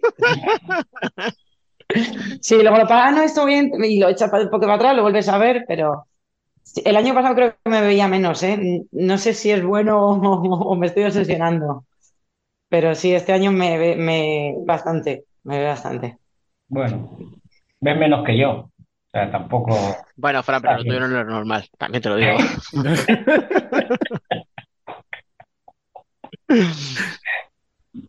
Oye, y hablando de ver partidos, eh, ¿el filial le echas ahí un vistacillo siempre o, o cómo lo hacéis? ¿Cómo lo hacéis para saber un poco las jugadoras, quién puede subir, quién no? Porque supongo que tendréis un scouting.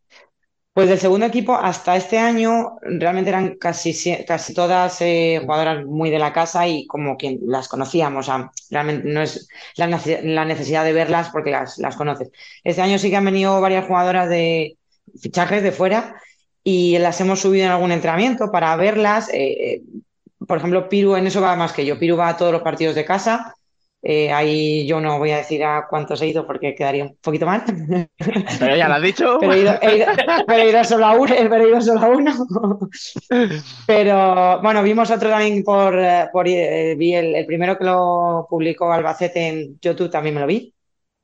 Entonces, con este año sí que estamos teniendo así más, porque hay jugadoras de fuera que no conocemos tanto, y sí que estamos subiendo algún entrenamiento y más. Así lo tenemos vigilado y estamos muy contentos este año con el Plata, muy contentos.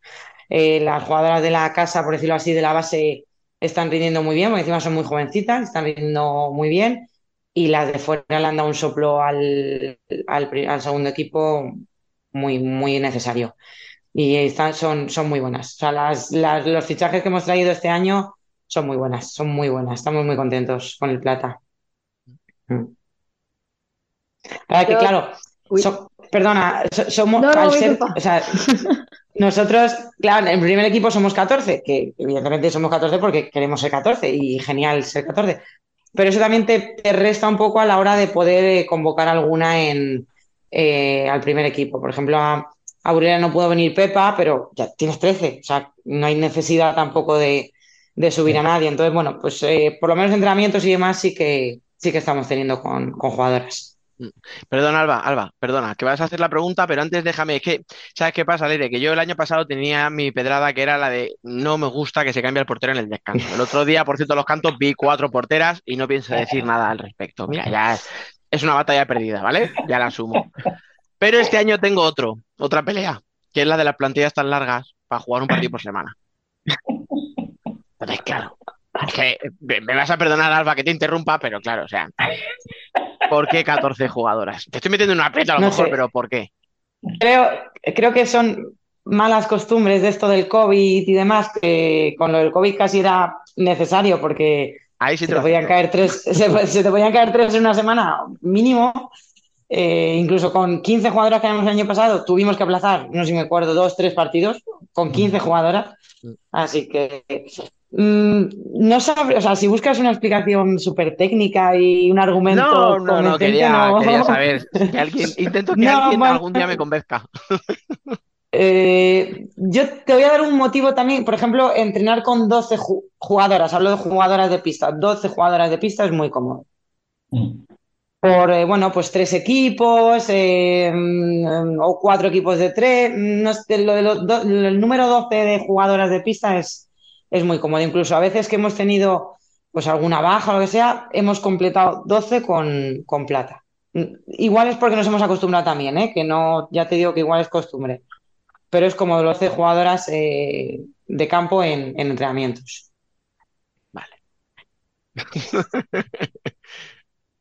Me da que no le vas a convencer, ¿eh? No, sí, No, no, no, no, no. convencer, pero tenía No, que intentar. tampoco he argumentado nada como para convencerle.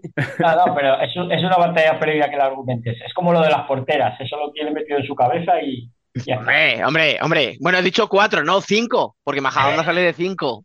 ¿Eh? Cinco porteras. Ah, Yo hay, yo no, no- tampoco te lo tomes esto como ninguna bronca por mi parte, pero hay cosas que no se pueden llegar a entender, y te lo digo yo por experiencia, hasta que estás ahí.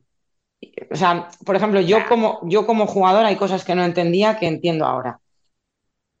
Y son cosas que y tampoco te sabes explicar, no sé, son sensaciones, son cosas que te pide el cuerpo. Vale, vale, vale, vale, ya está, no pasa nada. venga. Intentaré tener otra pelea para la semana que viene. Buscaré ya. Si, si al final, cosas de estas que me encrispan, tengo siempre alguna para elegir, no te preocupes. Ahora sí, Alba, ya. Después de cinco minutos de tontería por mi parte, ya, perdóname. sí. No pasa nada. Te, te, te, te perdono, te perdono. Eh, no, estabas hablando de categorías inferiores y antes has dicho que habías estado entrenando en infantil. ¿Qué, qué parte de la entrenadora de infantil se ha traspasado a, a esa segunda entrenadora del primer equipo? Eh, tengo que reconocer que más el año pasado que, que este eh, eh, pretendía ser un poco formativa en, en el equipo. Mm, aprovechando ese cambio de plantilla que tuvimos año pasado, eh, a las niñas pues hay que explicarles mucho, hay que eh, hacerles entender el por qué, el por qué se hace esto, por qué lo, lo planteas, por qué lo entrenas. Entonces, mm, intentaba yo eh, llevarme ese puntito al, a los entrenamientos. Pues igual paras un ejercicio y coges a una, oye, esto, lo otro, no sé qué, si más un poco en petit comité o en los partidos, eh, cuando se sienta una, mm, llevarme la pizarra, esto, lo otro, no sé qué, o hay aquí, haz lo otro, haz, haz- esto distinto. Es verdad que este año lo estoy dejando un poco de lado, también volvemos a lo mismo, eh, he estado como primera en cinco partidos, entonces también es, es a todo no, no si esto puedes. es una cosa, no Pero es verdad que otra, ¿no? Pero que es verdad que no, que, que incluso los que, o sea, en el día a día, eh, no sé, me deja un poquito eso y sí que me gustaría recuperarlo porque es donde yo me siento cómoda, el, el aportando esas piloritas, esas chispitas de, eh, pues oye, esto en vez de derecha lo con la izquierda, esto en vez de por delante lo por detrás, eh, esas cositas de, de que, que ves siendo, siendo segunda y estando un poco por detrás, no dirigiendo la tarea, puedes estar más pendiente y, y puedes cuando termina una tarea, pues dar, dar eso, es- esas píldoras formativas, decirlo de manera. Y, y me viene, me vino muy bien el año pasado para eso, que fuera un equipo muy joven y, muy nuevo, muy novato también, pues jugadoras de primer año en la categoría, pues cualquier cosa que les pudieras aportar, eh, les iba a venir bien, porque no eran jugadoras que llevan ocho años en primera división y ya cualquier cosa que les digas ya la conocen o ya la han escuchado mil veces o ya. Entonces el año pasado me sentí muy cómoda en ese, en esa, en ese clima. No, es que ahora que estábamos hablando de la base, ¿no? De cuando entrenabas tú en infantiles y tal, yo te quería preguntar, o sea, tú que has entrenado, ¿no? Desde abajo en el Corcón, que has sido jugadora también, eh, que has llegado al primer equipo, ¿qué tiene el Corcón con la base que, le hace tan especial y que además genera ese sentimiento de pertenencia? Porque os lleváis el premio al mejor club de la comunidad, os lleváis premios a los mejores entrenadores, os lleváis un montón de títulos. ¿Qué es lo que tiene Alcorcón? Creo que, que lo entrene gente que juega, Paula, por ejemplo, yo que he jugado, Iman que jugaba, eh, mm, en la- o sea, eh, por ejemplo, ayer en la grada, cada vez que salía Paula a la, pista, las seis niñas de su equipo que estaban en la grada, vamos, mm, como, como locas gritando el nombre de Paula. Entonces, quieras que no, eh, eh, las está entrenando, una, no las está entrenando un cualquiera que viene, entrena una hora y se va a su casa. Las está entrenando una jugadora que es, entrena en el primer equipo, o sea, juega en el primer equipo del club. Y, eso yo creo que a las niñas es como, joder, que, ven a, a las jugadoras del primer equipo como normales, que pueden, que no, que en otras, en otros clubes igual no hay esa, ese feeling entre primer equipo y base, y es como las ven como si fueran galácticas o, intocables, o no, no, aquí al final al infantil este año, bueno, este año no ha pasado, lo entrena Paula y le ayuda Pepa. O sea, que es que son dos jugadoras de la base. Al Benjamín lo entrena Claudia. Eva, la fisio, la, la segunda fisio, como queramos llamarlo, está todos los días ahí con las niñas también, para arriba, para abajo, jugueteando con ellas. O, eh, Piru también está todo el día en Santo Domingo con los entrenamientos. O sea, nos ven, nos ven y las ven sobre todo a ellas y, y terminan los partidos y bajan al estiramiento y se saludan con...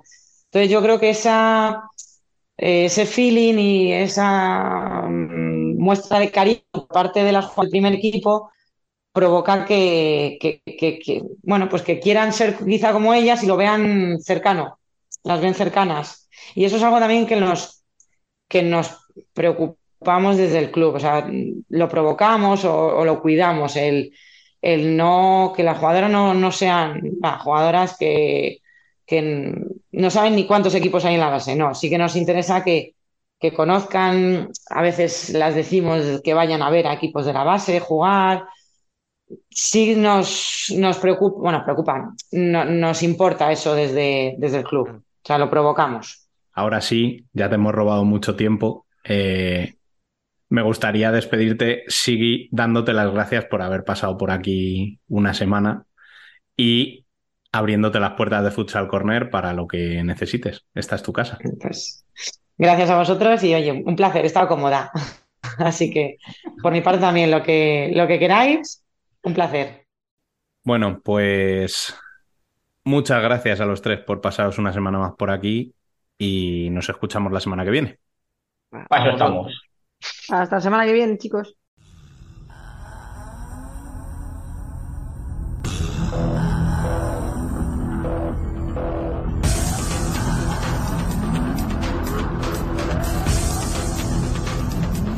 Worldwide Futsal.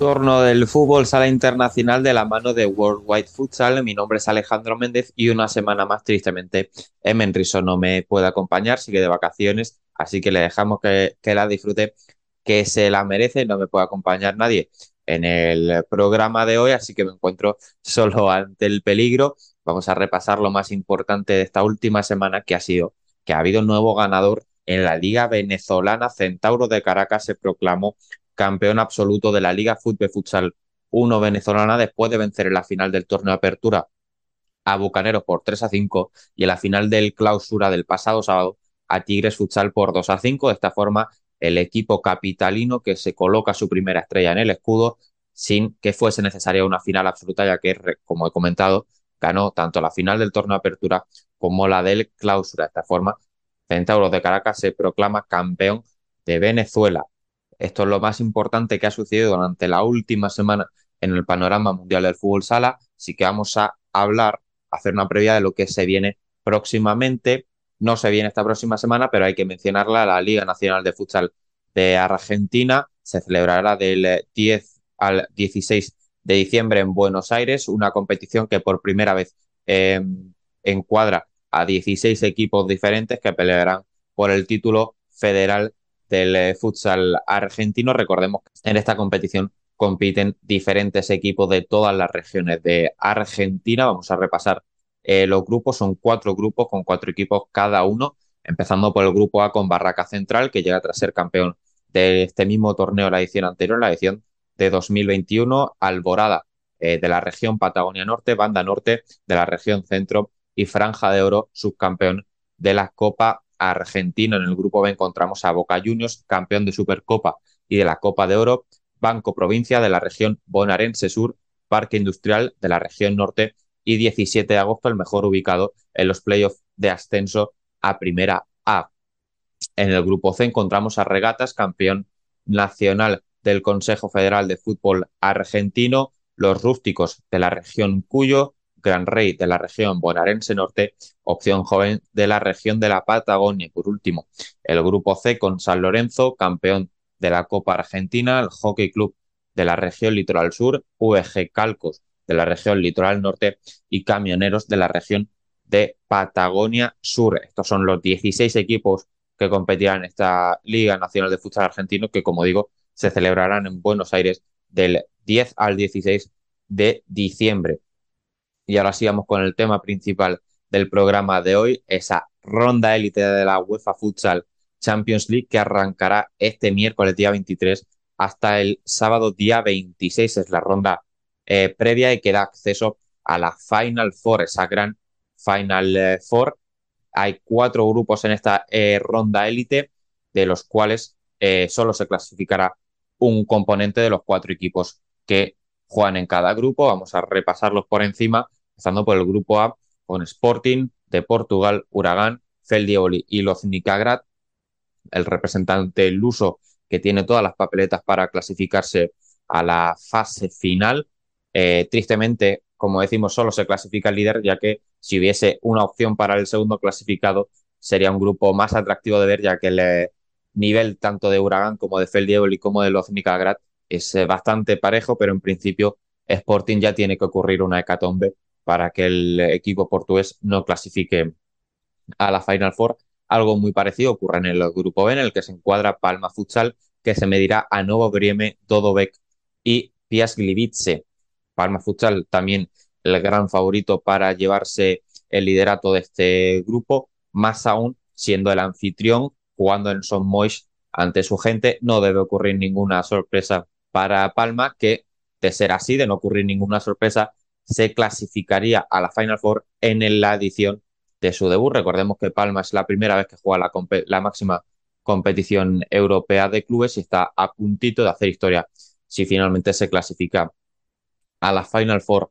En el grupo C encontramos a Benfica, Crudim, Caera Talmati y Luxol San Andrews. Benfica, que también es favorito en este grupo, pero no tanto como Palma y Sporting en sus respectivos grupos, ya que en este grupo encontramos a Karat Almaty, el campeón kazajo, uno de los grandes equipos en esta competición eh, europea. Sí que es cierto que en los últimos años no ha mantenido el mismo nivel que ediciones eh, pasadas, pero sigue siendo un, equipo eh, potente con muy buena plantilla y a la que Benfica pues le costará vencer si quiere sacar el, liderato y clasificarse también a la Final Four. Y por último, el grupo D en el que se encuentra el Barça, junto con United Galati, Pula y Anderlecht.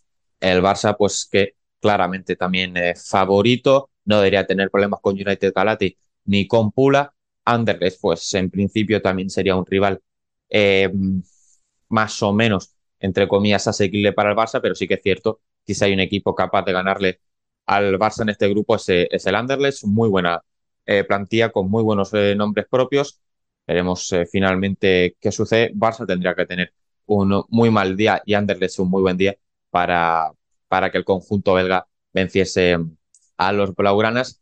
En principio repasamos los principales candidatos que son Sporting Palma, Benfica y Barça para clasificarse a la Final Four. De ser así, tendríamos a dos españoles y dos portugueses en la eh, última fase de esta Champions que decidirá al ganador europeo. Esto es todo por esta semana. Volveremos la semana que viene para repasar todo lo que haya sucedido principalmente en esta ronda élite y en el panorama del eh, futsal mundial también. Así que, como digo, me despido por hoy. Nos escuchamos de nuevo la semana que viene. Chao, chao. Terminamos este largo programa en el que hemos hablado de Copa del Rey, de Liga, de la Champions, de amistosos, de masculino y femenino, en clave nacional e internacional, con dos entrenadores que conocen perfectamente lo que es trabajar con la base y la élite, con un buen puñado de amigos. Un programa 129 bastante intenso y completo, de los que nos gustan. Recordad que podéis seguirnos en nuestras redes sociales para estar al tanto de cuanto sucede en el mundo del fútbol sala, visitar nuestro canal de YouTube y nuestra página web y conversar en el chat de Telegram. Nosotros volveremos el martes que viene. Hasta entonces, y como siempre, sed felices.